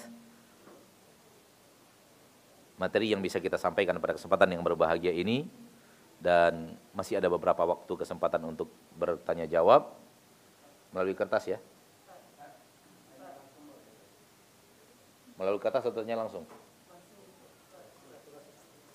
Satu kertas satu langsung. Satu kertas satu langsung. Atau satu langsung satu kertas? Hah? Satu kertas satu langsung atau satu langsung satu kertas? Apa Pak? Nah ini hakimnya, berarti kertas dulu. Kertas disebut dulu. Makanya pertanyaan saya tadi satu kertas satu langsung atau satu langsung kertas. Hakimnya sudah kita anggap hakim. Satu kertas sama. Berarti kertas dulu, Pak. Bentar ya.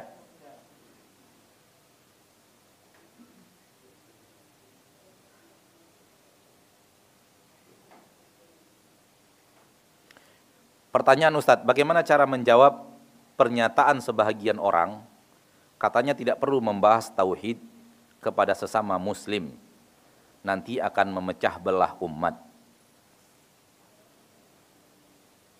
Ini salah satu di antara eh, yang tadi kita katakan orang menganggap remeh akan apa? Tauhid. Jangan di, jangan dibahas tauhid di tengah umat Islam.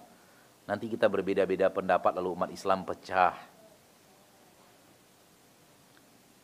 apakah perpecahan? Kalau kita kita anggaplah benar, kita tidak menganggap kalimat ini benar ya. Namun kita anggaplah benar. Apakah pecahnya umat Islam bagimu lebih ringan dibanding mereka ke neraka untuk selama-lamanya? Mana yang lebih ringan?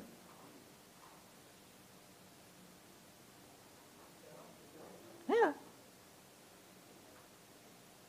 Kita sudah sampaikan tadi konsekuensi berbuat syirik. Kalau umat Islam tidak diingatkan akan tauhid, maka bisa jadi mereka terjerumus ke dalam apa?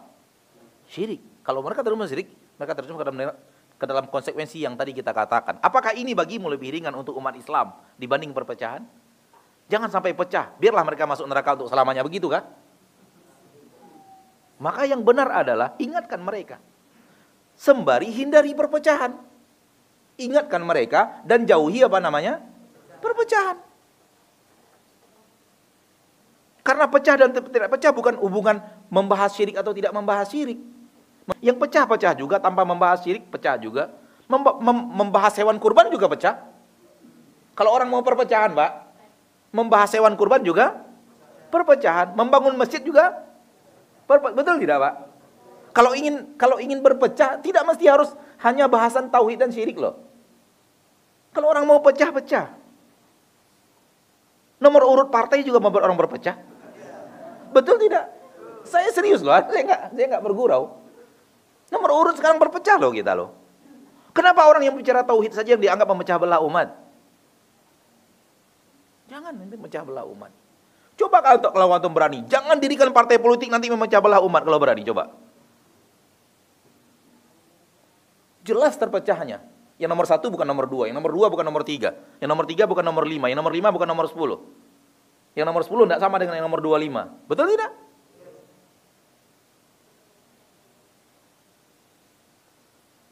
Jadi ini yang anak katakan tadi, melecehkan bahasan tauhid.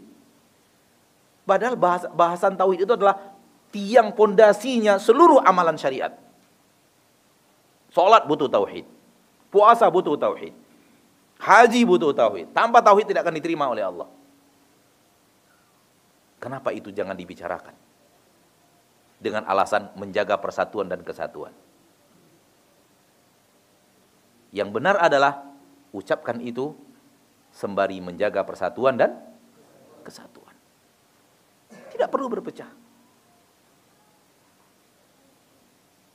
Dan ketahuilah, kalau kita ingin lebih detail lagi, ternyata Nabi kita Muhammad SAW menyatukan umat di atas tauhid. Menyatukan manusia di atas tauhid. Silahkan kembali kepada sejarah Nabi dakwah Nabi Muhammad Sallallahu Alaihi Wasallam dan simak apa yang saya katakan tadi.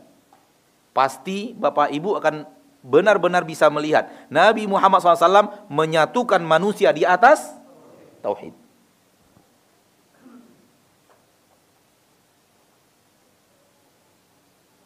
Berarti kalimat tadi berbeda dengan amalan Nabi Muhammad sallallahu alaihi wasallam. Nabi Muhammad benar-benar mengajak tinggalkan itu Lata dan Uzza itu syirik. Ibadahlah kepada Allah saja, minta kepada Allah saja. Tinggalkan Lata dan Uzza. Marah orang Quraisy. Sehingga yang anaknya ikut Nabi, orang tuanya, kamu tidak saya anggap anak lagi. Berarti memecah belah antara anak dan orang tua. Maka mereka katakan Muhammad itu memecah belah kerjanya. Benar loh Pak. Orang Quraisy mengatakan Nabi Muhammad memecah belah mereka. Kenapa? Anak mereka yang ikut tauhid diusir oleh orang tuanya yang mengikuti syirik. Dan yang bersatu di, di bersama Nabi, para sahabat hanya yang bertauhid. Betul tidak? Baru satu-satu orang Mekah bertauhid, masuk Islam, bertauhid.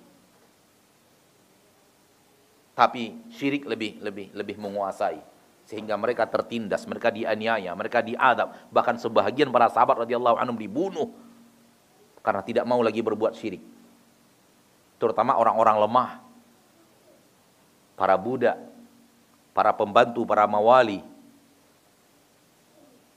Sampai akhirnya Nabi harus dan para sahabat harus meninggalkan Mekah. Bergabung dengan saudara-saudara mereka yang telah bertauhid di kota Madinah. Bersatulah semua di kota Madinah di bawah pembahat di bawah semua orang Islam yang bertauhid di kota Madinah di bawah kepemimpinan Nabi SAW. Dan sebelum mereka menjadi umat Islam yang bertauhid, mereka juga berpecah belah dahulu. Peperangan beratus tahun antara Aus dan Khazraj bersatu di atas Islam.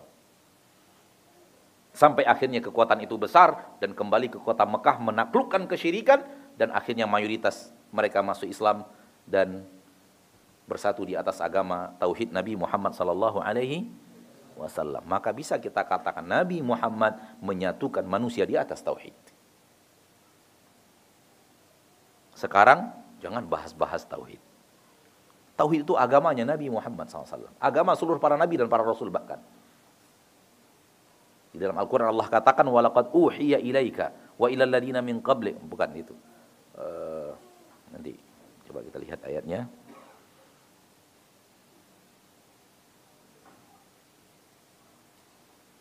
Allah tabaraka wa taala berfirman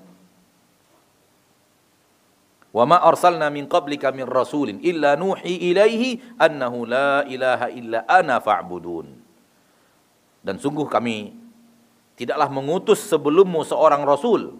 Tidak ada seorang sebelum engkau seorang rasul yang kami utus, melainkan kami wahyukan kepada dia bahwasanya la ilaha illa ana. Tidak ada ilah kecuali saya. Fa'budun, maka beribadahlah kepada saya. Ini dia tauhid.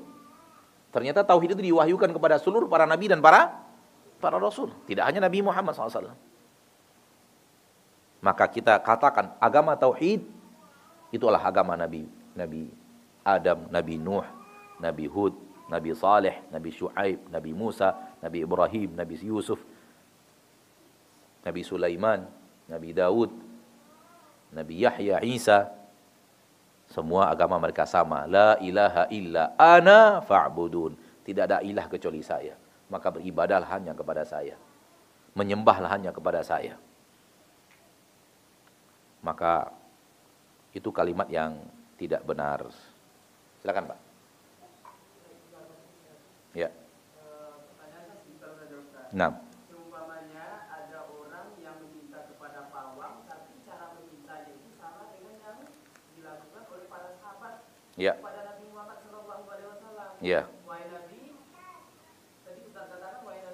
turunkan hujan. Enggak. Tolong meminta kepada Allah. Ya, ya. Tolong tolong tolong berdoa kepada Allah ya. turunkan hujan. Nah sekarang di zaman sekarang kalau misalnya kita pergi ke pawang hujan itu, tapi caranya sama dengan yang dikatakan oleh sahabat. Baik, baik. Bagaimana Ustaz? Apakah eh, pawang hujan melakukan seperti yang dilakukan Nabi?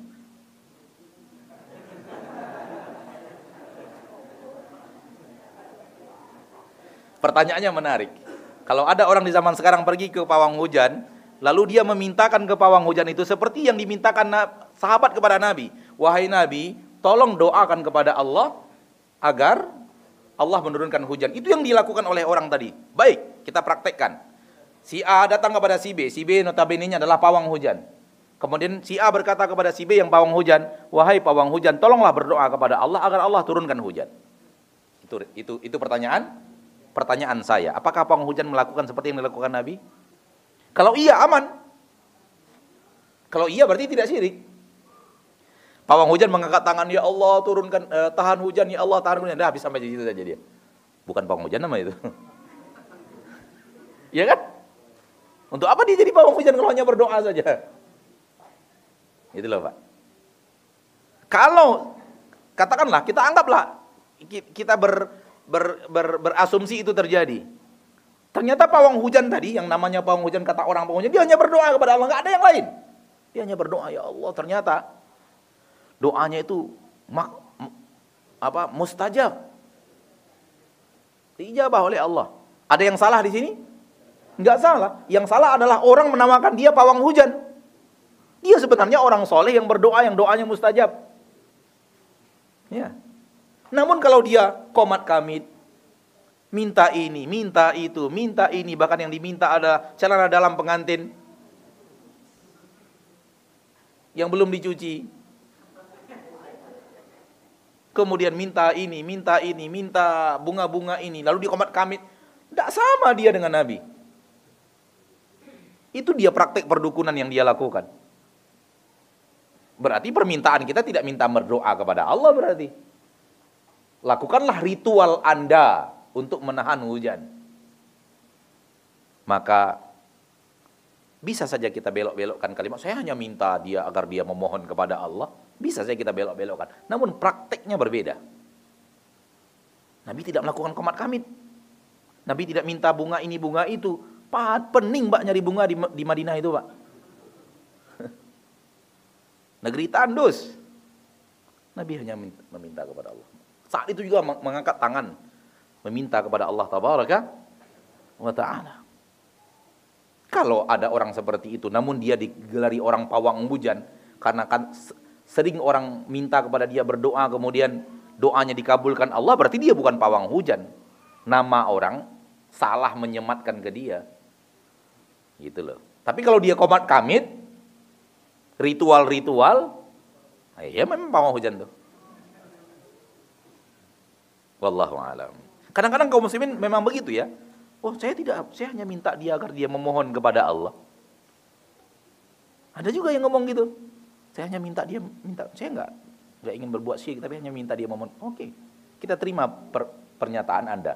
Namun tolong jawab pernyataan kami. Pertanyaan kami, apakah dia melakukan seperti yang Nabi lakukan? Atau dia melakukan ritual-ritual yang Nabi tidak pernah ajarkan? Wallahu a'lam. Bagaimana langkah-langkah membangun keluarga yang bertauhid?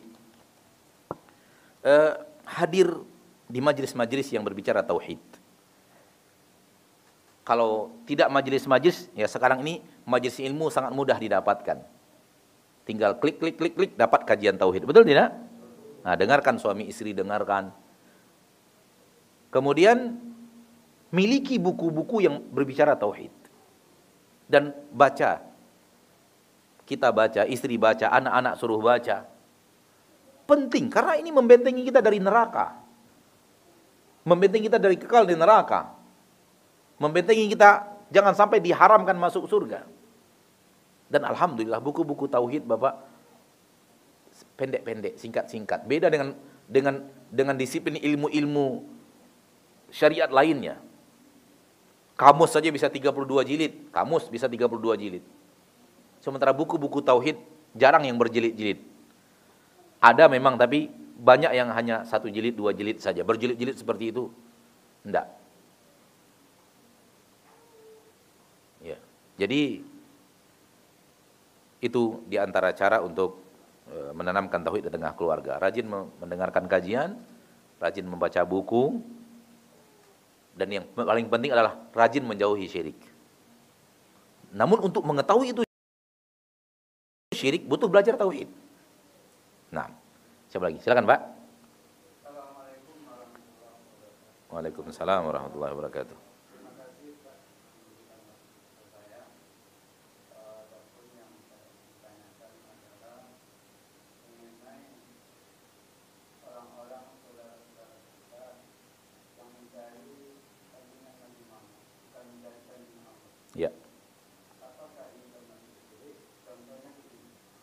Contohnya?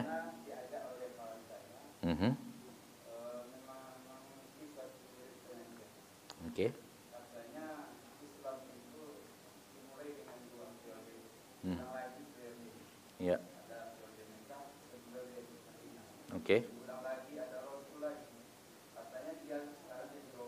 Mm -hmm. Iya.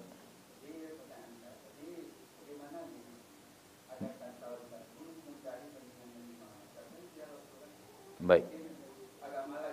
Baik. Baik. Waalaikumsalam warahmatullahi wabarakatuh. Kita sudah dengarkan sama-sama, walaupun para pemirsa mungkin tidak mendengarkan, tapi intinya adalah bagaimana kalau orang mengajak eh, kita untuk mengamalkan, mengimani adanya Nabi tandingan untuk Nabi Muhammad SAW. Bukan tandingan bagi Allah, tapi tandingan bagi Nabi. Ternyata dia menyatakan dirinya adalah Nabi mengajak kita untuk beriman kepadanya dan mengikuti ajaran-ajarannya. Baik. E, tadi kita tidak sempat membahas itu karena kita fokus kepada la ilaha illallah. Sehingga syirik membatalkan la ilaha illallah. Adapun yang ditanyakan ini itu bahasan asyhadu anna Muhammadan Rasulullah. Dan meyakini bahwa orang tersebut adalah nabi membatalkan asyhadu anna Muhammadan Rasulullah. Kalau asyhadu anna Muhammadan Rasulullah batal, muslimkah dia? Tidak muslim. Oleh karena itu, meyakini ada orang dia adalah nabi namanya dosa kufur. Dosa apa? Kufur. Dan kufur dan syirik itu bagaikan dua wajah untuk satu mata uang. Bagaikan wajah dua wajah untuk satu mata uang, tidak terpisahkan. Nah ini namanya bukan syirik, namun do, nama dosanya kufur. Oleh karena itu dikafirkan oleh para sahabat, siapa yang beriman kepada Musailamah al-Kadzab. Dikafirkan oleh para sahabat, siapa yang beriman kepada siapa? Kepada Musailamah. Dan diperangi oleh para sahabat. Walaupun mereka mengaku masih mengikuti Nabi Muhammad. Pengikut Musailamah bukan mengatakan Nabi Muhammad itu bukan Nabi, bukan. Tapi mereka mengakui Nabi Muhammad adalah Nabi dan Musailamah adalah Nabi. Jadi bersekutu dalam kenabian antara Musailamah dan Nabi Muhammad SAW. Keyakinan para sahabat mereka kafir dan diperangi.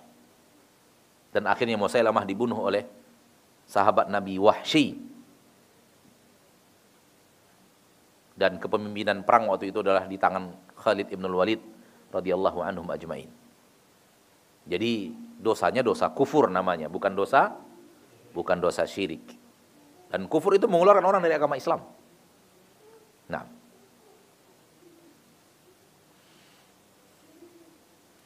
Pertanyaan kertas. Bagaimana menyikapi pernyataan orang yang mengatakan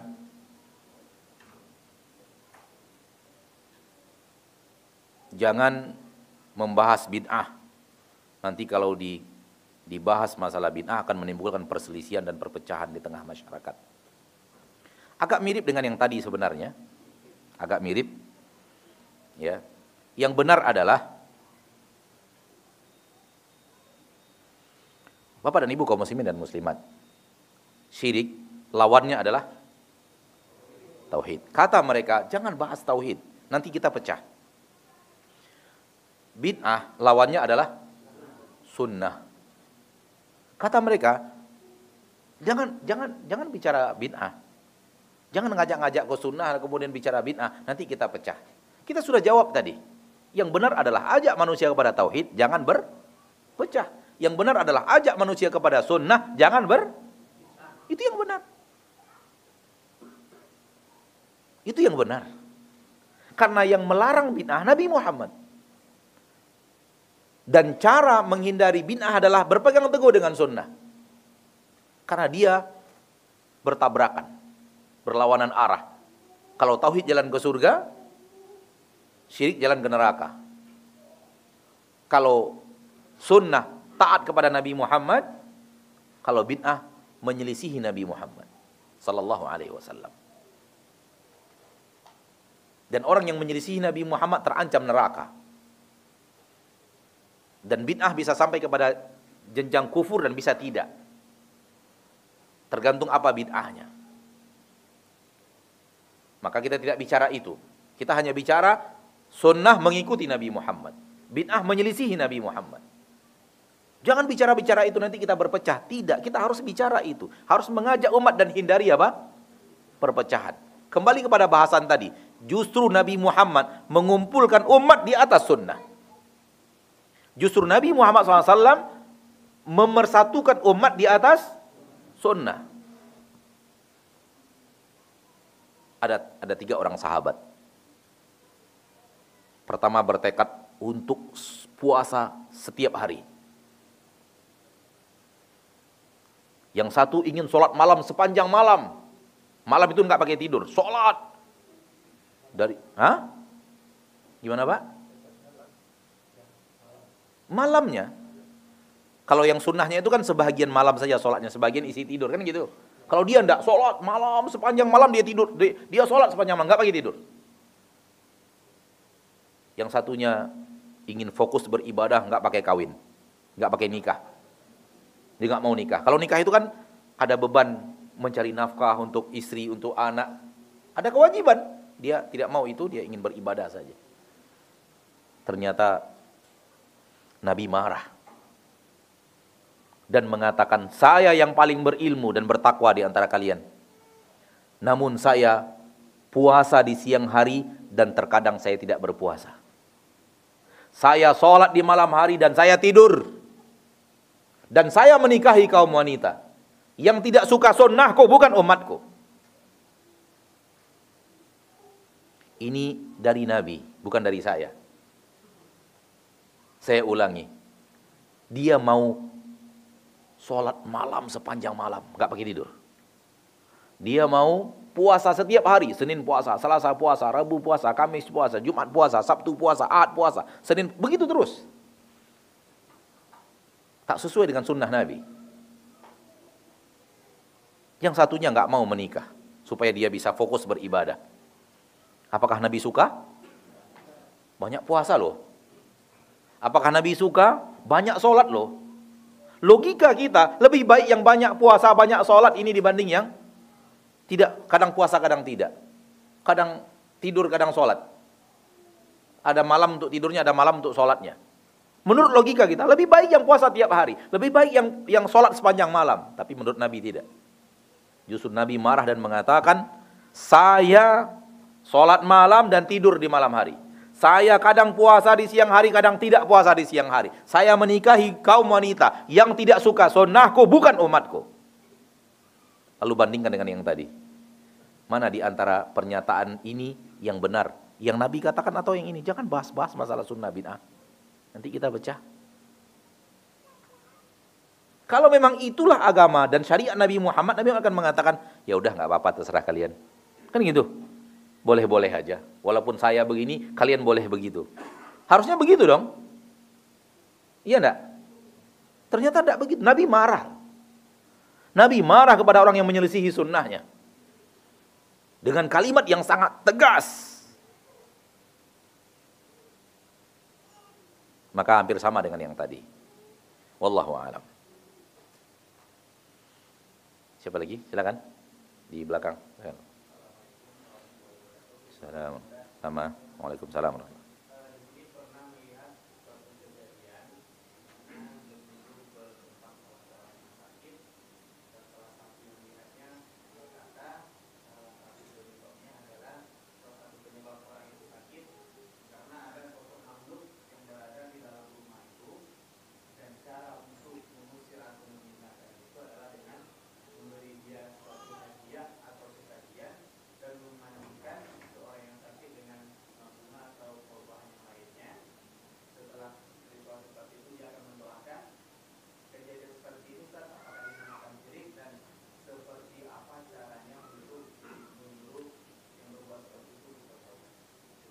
Baik, pertama kita sepakat dia harus bertobat dulu.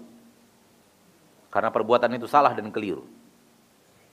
Dan dia e, mendengarkan orang mendengarkan orang yang salah atau berdusta. Mendengarkan orang yang salah atau berdusta. Ya. Orang yang mengatakan kepada orang yang sakit rumah Anda ada penghuninya. Ada orang yang menunggunya, dan karena karena itulah Anda sakit. Karena itulah Anda sakit dan supaya Anda sehat, lakukan ini, lakukan itu, lakukan ini dan hadiahkan kepada si penunggu rumah. Ya. Hal yang seperti ini salah. Atau dusta. Kita mulai dari dusta. Sebenarnya dia juga tidak tahu rumah itu ada penunggu atau tidak. Tapi beginilah cara dia mencari duit. Berarti dia apa? Dusta. Paham Pak maksudnya? Sebenarnya dia juga nggak tahu rumah itu ada penunggu atau tidak, dia nggak tahu juga. Tapi cara dia mencari duit dengan cara yang seperti itu, ngata ngasih tahu orang rumah ini ada penunggu, caranya begini begini begini biar saya yang kerjakan. Kalau saya yang kerjakan berarti ada ada upahnya. Tapi dia berdusta sebenarnya. Ada ada ini kemudian dia lihat, oh saya yang lihat malam-malam orangnya begini. Sebenarnya dusta, kita nggak tahu, kita kita dibodohi, dibohong, dibohongi, didustakan, didustai. Atau salah. Salah adalah di ini orang itu uh, duta jin.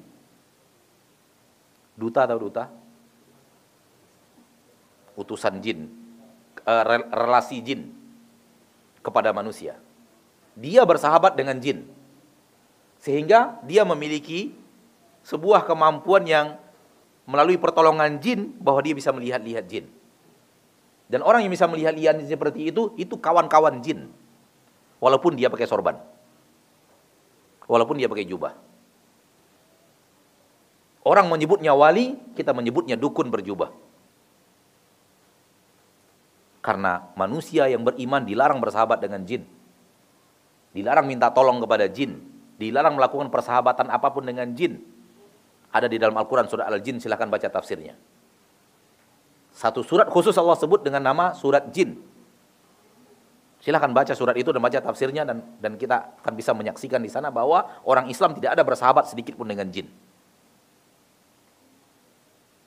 Maka pekerjaan bersahabat dengan jin sehingga bisa melihat-lihat jin, pekerjaan perdukunan. Makanya saya katakan salah. Maka orang yang tadi mengatakan kepada pasien, ada dua kemungkinan. Pertama orangnya dusta. Yang kedua pekerjaannya salah. Maka tidak benar. Ya.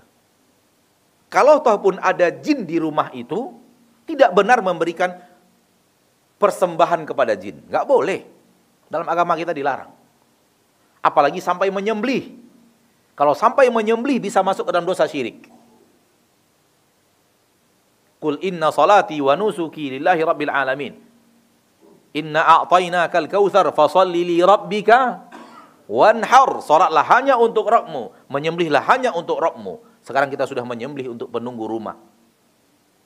Ini perbuatan syirik. Karena menyembelih hanya hanya boleh untuk Allah. Dengan ayat yang kita hafal, mayoritas kita menghafalnya, inna a'tainakal kautsar. Fasalli li rabbika wanhar.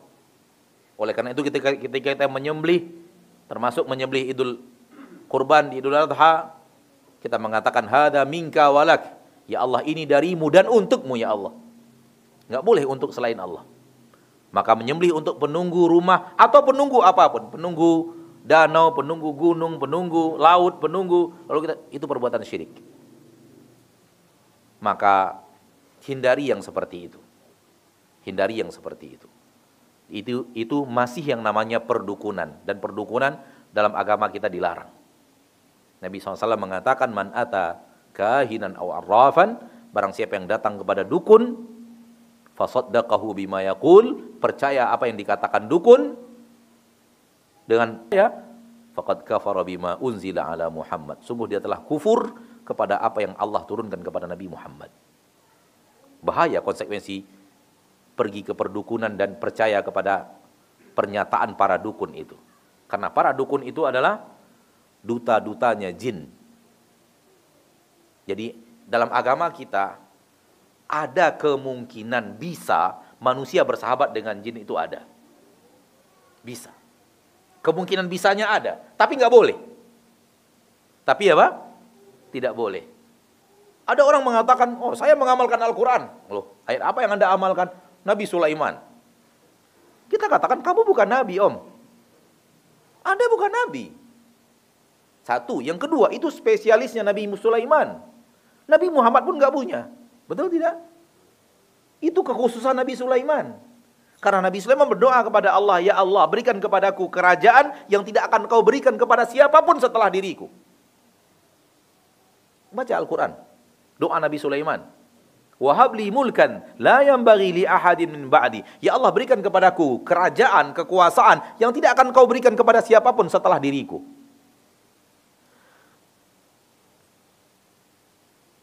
Maka itu Nabi Sulaiman. Kalau itu Nabi Sulaiman itu mukjizat, Anda siapa? Terakhir kita katakan, itu syariat Nabi Sulaiman, bukan syariat Nabi Muhammad. Syariat Nabi Muhammad tidak boleh bersahabat dengan jin. Sehingga Nabi Muhammad membela agama Allah dengan dirinya, dengan raganya, berdarah-darah, berlumur darah wajah Nabi Muhammad untuk membela agama Allah subhanahu wa ta'ala.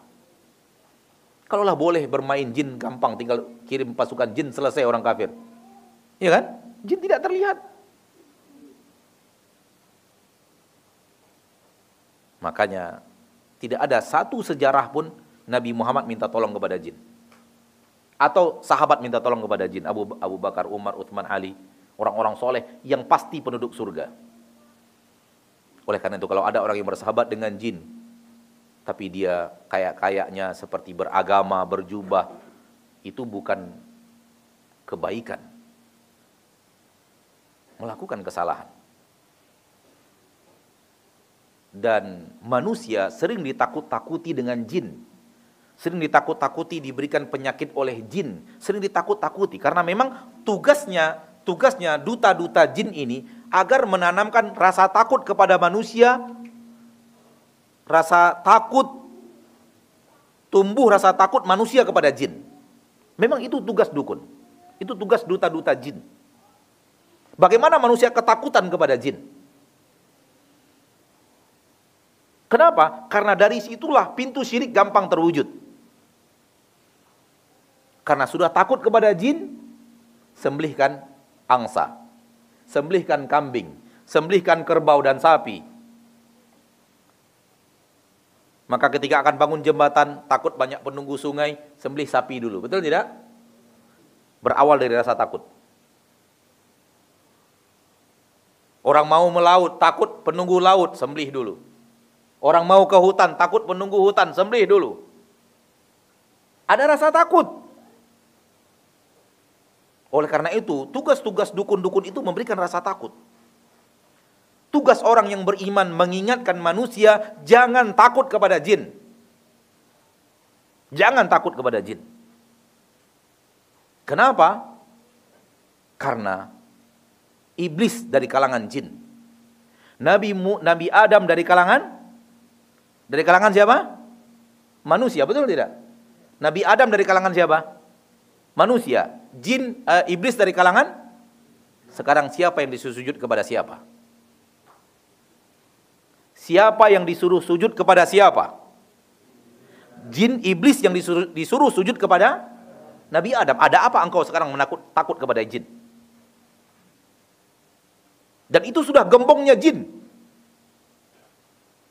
Ternyata disuruh sujud kepada Nabi Adam oleh Allah. Ana hanya ingin mengatakan jenismu, bangsamu lebih mulia daripada bangsa jin. Maka jangan hinakan bangsamu sendiri. Jangan hinakan jenismu. Jenis yang Allah muliakan. Jenis tahu maksudnya? Jenis makhluk, jenis manusia, jenis jin, jenis malaikat. Malaikat jelas mulia semuanya. Dan kalau orang sudah takut kepada jin, sudah mulai ditakut-takuti oleh kepada jin, maka mereka untuk untuk bisa hilang rasa takut, bisa merasa aman, yaitu dengan perbuatan-perbuatan syirik. Tahun 2006, kejadian pertama di Pekanbaru secara nasional, kesurupan massal di sekolah. Mungkin Bapak Ibu masih ingat, tahun 2006. Kejadian pertama di kota Pekanbaru. Allah Allah takdirkan kita ketika membantu merukyah di sana. Dan karena itu perdana di, di, di, di Indonesia banyak sekali orang yang datang. Mulai dari wartawan, dari wartawan nasional segala macam, wartawan-wartawan lokal dan semacam, termasuk dukun-dukun pada datang.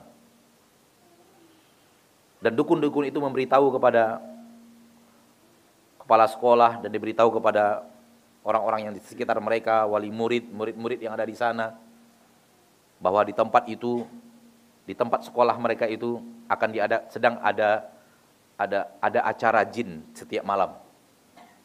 Dan ada ribuan jin yang yang datang ke acara ini setiap malam. Dan mereka nggak lama, hanya sekitar dua minggu. Kata mereka, kata siapa?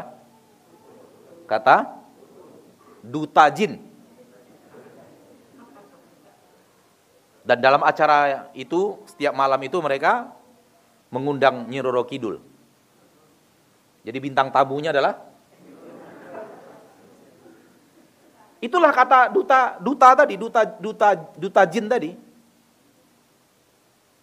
Disampaikan oleh kepala sekolah kepada kita ini begini begini. Anak-anak takut, orang tua pada gelisah. Karena itu tadi ingin menanamkan rasa takut.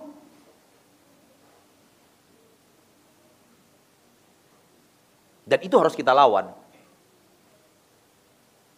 Akhirnya saya dan beberapa orang teman nginap malam itu di sekolah itu. Kita tidur di musola sekolah itu, kita lantunkan Al-Quran sepanjang malam. Ketika kita tidak lelah menyebutnya, kita kita putarkan murotal Al-Quran melalui melalui kaset. Kita keraskan supaya besok paginya murid-murid melihat kita sehat walafiat. Alhamdulillah. Maksudnya ingin membangun apa? Membangun keberanian gitu. Kalau memang mereka ribuan, kami hanya berapa orang di musola itu? Empat orang cuma. Kalau memang istilahnya mereka sedang ada acara besar-besaran di situ, ada bintang tamu dari pantai laut selatan, kami hanya berempat, apa ndak bonyok kami dihajar di situ. Ganggu pesta pakai Al-Quran. Dan mereka tahu kami nginap malam itu. Kami informasikan kami nginap di, di, di sini malam ini. Bukan untuk menceritakan ya, naudzubillah maksudnya bukan riak dan semacamnya, tapi ingin membangun rasa berani gitu. Besok paginya kita sehat walafiat dan kita ceritakan. Murid berkumpul sekitar 700 orang dengan majelis guru, kita ceritakan. Tadi malam kita nginap, empat orang. Kalian jangan takut dengan jin. Dan kabar-kabar itu itu dari dari duta-dutanya jin ingin memberikan rasa takut. Kalau kita takut, kita akan melakukan kesyirikan. Gampang dibawa ke arah kesyirikan. Jadi harus berani. Sekarang ini antum bisa bisa bertanya saja kepada orang-orang yang bermain dengan jin. Pasti mereka itu mengangkat jin itu hebat, jin itu kuat, jin itu begini dan begitu. Sehingga kalimat-kalimat yang sampai ke kita pun kalimat-kalimat yang menunjukkan mereka kuat. Ini sakit. Wah, ini keteguran ini. Berarti ditegur jinnya aja udah sakit. Kuat kali jin itu. Negur kita aja udah sakit. Coba lihat kalimat-kalimat kalimat para dukun, para duta jin. Wah, ini keteguran ini. Dalam bahasa kita kota sapo kok. Cuman menyapu aja jin kita sakit.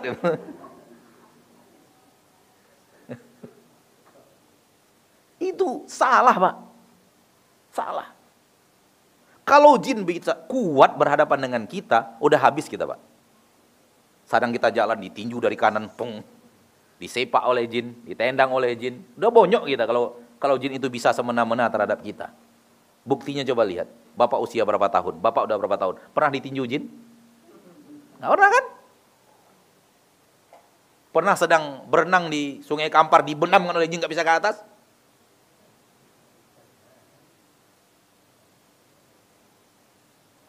Pernah dimasukkan sumur oleh jin, kita mau nimba air, dimasukkan sumur oleh jin, terangkat aja badan kita. Gak pernah, Pak. Bahkan saya yakin mayoritas kita yang hadir di sini melihat pun gak pernah. Saya yakin dan percaya itu. Mayoritas kita yang hadir di masjid ini melihat pun gak pernah. Udah berapa usia kita? Melihat pun gak pernah. Sekali umur, sekali termasuk saya, melihat gak pernah. Dengar suara ada, melihat gak pernah. Apa yang kita takutkan? Takut kepada makhluk yang 50 tahun usia kita nggak pernah melihat dia. Bodoh kali jadi orang. Benar Pak, serius. Takut. 50 tahun kita hidup nggak pernah lihat. Takut. Bodoh tuh. Saya ingin menanamkan keberanian sebenarnya. Gak usah takut. Gak usah takut. Cara berhadapan dengan jin ini rumusnya. Ber, bertawakal kepada Allah, tidak usah takut. Karena Allah berfirman di dalam Al-Quran.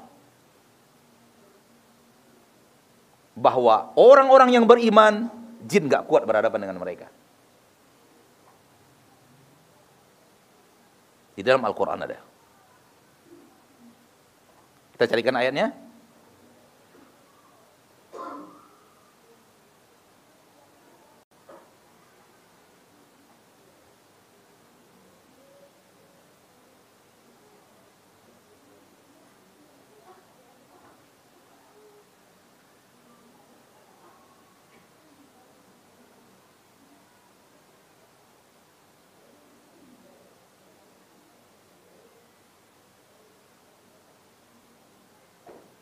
Surat Al-Isra ayat 7, ayat 65.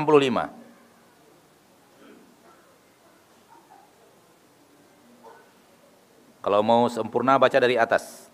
Namun kita ambil ayat yang 65 saja yang sesuai dengan yang kita katakan tadi.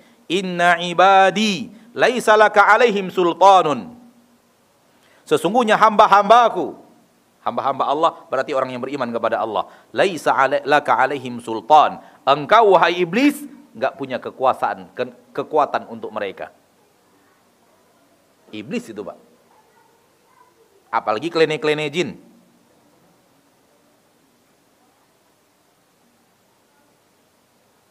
Kemudian di dalam surah Al-Hijr ayat yang ke-42. Inna ibadi laisa laka alaihim sultanun Sesungguhnya hamba-hambaku engkau tidak punya kekuasaan atas mereka, tidak punya kekuatan atas mereka illa manittaba'aka minal ghawin, kecuali manusia-manusia yang mau mengikuti engkau dari orang-orang yang sesat. Berarti kalau orang yang beriman jin nggak kuat. Kita orang yang beriman. Beriman kepada Allah, beriman kepada hari akhir. Kita sholat, kita berpuasa. Untuk apa takut? Allah sudah mengatakan mereka nggak kuat berhadapan dengan kita. Bukan sombong ya. Bedakan antara sombong dengan menyatakan apa adanya. Oleh karena itu, kalau Anda, kita suatu saat ditakut-takuti oleh jin dengan cara dia tampakkan wujudnya, senjata yang paling hebat setelah tawakal kepada Allah berani. Jangan lari. Semoga saya, saya kuat juga nanti kalau nampak tidak lari. Serius pak, saya nggak belum pernah nampak, serius belum pernah nampak. Tapi rumusnya begitu, jangan lari. Rumusnya apa? Dekati.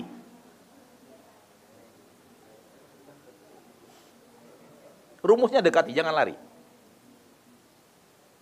Saya beritahu Bapak sekarang. Dan dengan ini kita tutup pertanyaan Nabi sudah. Ini pertanyaan terakhir. Saya beritahu rahasia dari dari makhluk dari alam jin. Tapi rahasia ini silahkan bocorkan. Rahasia dari alam jin adalah jin itu ketika menampakkan diri itu yang kita sebut hantu. Jin yang menampakkan diri kita sebut hantu. Jin ketika menampakkan diri, dia menampakkan diri dalam keadaan sangat takut. Oleh karena itu, dia hanya berani menampakkan diri dari kejauhan. Supaya apa? supaya kalau yang ditakut-takutinya ternyata nggak takut, dia punya kesempatan untuk lari.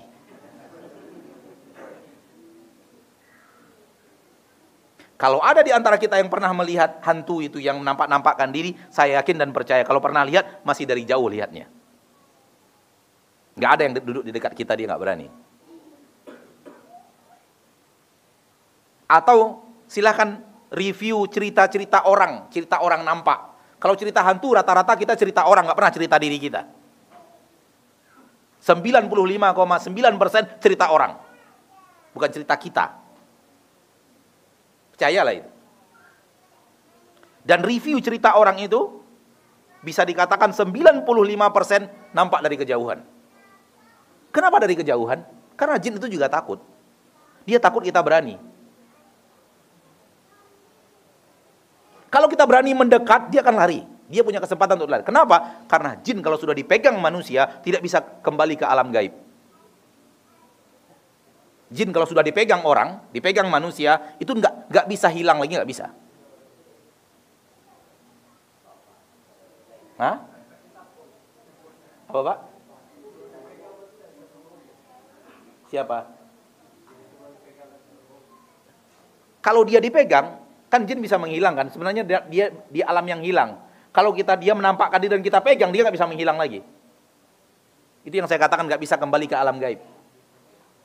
Faham? Dia kan awalnya nggak nampak, jin itu nggak nampak pada dasarnya. Kemudian dia menampakkan diri kan? Kalau kita pegang ketika menampakkan diri itu, dia nggak bisa kembali hilang. Jadi dipegang, hilang di tangan kita, nggak bisa. Buktinya Nabi Muhammad mencekik jin ketika sholat. Dan kata Nabi Muhammad, saya ingin mengikat dia biar besok pagi dimainkan oleh anak-anak kota Madinah. Namun saya ingat doa saudara saya Sulaiman. Akhirnya saya lepas lagi. Doa Nabi Sulaiman apa? Kekuasaan terhadap jin berikan kepada saya tidak diberikan kepada siapa pun setelah saya. Betul kan? Saya ingin saya cekik dan saya ingin ikat kata Nabi. Supaya besok pagi dimainkan oleh anak-anak kota Madinah. Ini dalil bahwa kalau dia sudah dipegang nggak bisa dia apa? Nggak bisa balik. Supaya besok pagi dimain-mainkan, jadi jadi mainan anak Madinah. Anak Madinah aja berani jin, masa bapak-bapak tua sekarang takut jin? Itu rahasianya. Kenapa? Kenapa dia tidak berani menampakkan diri dari jarak dekat? Pertama dia main suara-suara aja dulu, gertak kita. Nggak berani wujud, nampak wujud pak. Main suara aja dulu. Kalau suara saya pernah dengar. Tapi mudah-mudahan kita berani. Semoga Allah berikan keberanian. Kalau suara saya pernah dengar. Ada beberapa kasus pernah pernah pernah mendengar suara, tapi nampak belum. Ya. Jadi sekali lagi bahwa jangan takut dengan jin, jangan yakini bahwa jin itu kuat, jangan yakini dia semena-mena bisa membuat kita sakit, semena-mena bisa menghancurkan kita. Jin yang kafir jelas musuh kita. Kalau dia bisa semena-mena sudah lama kita bonyok, sudah lama kita hancur, sudah lama kita. Tapi alhamdulillah. Sebanyak ini manusia-manusia yang malas sholat, sebanyak ini manusia-manusia yang tidak berpuasa, yang sakit itu hanya sedikit, Pak. Yang sakit memang gara-gara kasus jin itu hanya sedikit. Jadi jangan takut. Intinya adalah jangan takut. Kita pernah suatu hari ketika sedang merukyah kalau kita sedang merukyah berarti berhadapan dengan jin, tapi kita nggak nampak, kita nggak lihat dia. Ya berarti kita sedang perang, sedang apa namanya? Sedang perang dengan dia. Dan itu ke, ke kesurupan yang bukan dibuat-buat, memang kita nyata kesurupan itu ada dalam agama kita. Dan di saat itulah kita keluar rumah, mau masuk masjid, dan rumah saya dulu sangat dekat dengan pohon-pohon tinggi besar, semak hutan lah, bisa dikatakan hutan, tapi bukan hutan ya, apalah namanya itu. Pohon-pohon akasia tinggi-tinggi, tingginya sampai 4 meter, 5 meter. Karena dulu tinggal di pinggiran kota Pekanbaru. Begitu keluar rumah mau masuk mau masuk pintu musola, dari suara yang dekat nggak jauh itu terdengar suara auman harimau, jelas sekali. Mana ada harimau di kota Pekanbaru? Lepas, nggak ada. Dan ketika itu masa-masa merukiah masal itu. Dan saya hanya merasa, wah kayaknya jin menakut-nakuti saya gitu loh. Paham nggak Pak? Nggak, nggak pasti juga jin apa enggak, tapi telinga ini benar-benar benar-benar mendengar auman harimau. Nggak jauh dari dari tempat saya berdiri. Antara saya dengan dengan batang akasia yang yang tingginya 5-6 meter itu hanya jarak sekitar 15 atau 20 meter. Ketika terdengar suara awan harimau, saya yakin ini bukan harimau asli. Mungkin suara jin nakut-nakuti saya. Gitu. Karena masa-masa sedang rukyah. Tunjukkan bahwa kita berani. Yang saya lakukan waktu itu melambai. Halo men. Serius benar. Saya melambai ke arah suara itu. Dan saya nyapa dia. Kalau memang dia jin, halo men. Lalu saya masuk Nah, masalahnya gini, masalahnya dia lihat kita, kita tidak lihat dia, kan gitu. Ketika dia ingin menakut-nakuti kita pakai suara, dia ingin melihat reaksi kita takut apa enggak. Karena ketika merukyah itu, ancamannya dia mau bunuh kita loh Pak. Ketika kita merukyah itu, ancamannya dia membunuh anak dan istri kita. Awas kamu. Awas anak istri kamu. Kamu mungkin kuat, anak istrimu belum tentu kuat. Ancaman. Dan kita yakin orang yang beriman dijaga Allah. Di masa-masa itu suruh istri rajin-rajin baca Al-Quran di rumah. Rajin-rajin doa, doa zikir dan zikir pagi dan zikir sore. Karena zikir pagi akan menjaga menjaga Allah akan menjaga orang tersebut fadilahnya sampai sore. Zikir sore Allah akan menjaga orang tersebut sampai pagi-pagi. Rutin terus. Alhamdulillah, alhamdulillah. Jadi tunjukkan bahwa kita apa? Kita berani. Hal yang sama di, di, di sekolah yang berbeda, di rukyah-rukyah itu juga, kejadian kerusuhan masal di sana, kemudian kita merukyah di sana. Di waktu maghrib, mendekati azan maghrib, terdengar suara teriakan histeris di belakang sekolah. Betul-betul pernah dengar suara-suara teriakan histeris yang di film-film itu, seperti itu terdengar suara, tapi samar-samar, nggak jelas. Ada sekitar empat atau lima orang di samping saya. Saya tanya kepada mereka, terdengar suara itu? Dengar Ustaz. Ketika itu di musola sedang ada suara murotal besar, keras. Saya bilang kepada salah satu di antara mereka, masuk ke musola, tolong suruh kecilkan suara. Suara murotalnya dikecilkan. Supaya apa? Supaya jelas suara teriakan histeris di, di, di belakang sekolah itu. Maksudnya adalah biar kita samperin. Kita cari asal suara itu di mana. Suara wanita teriak. Kalau kita samperin misalnya nampak ketemu orangnya, ketemu jin wanitanya yang rambutnya panjang itu, kita mau tanya, Mbak nangis kenapa?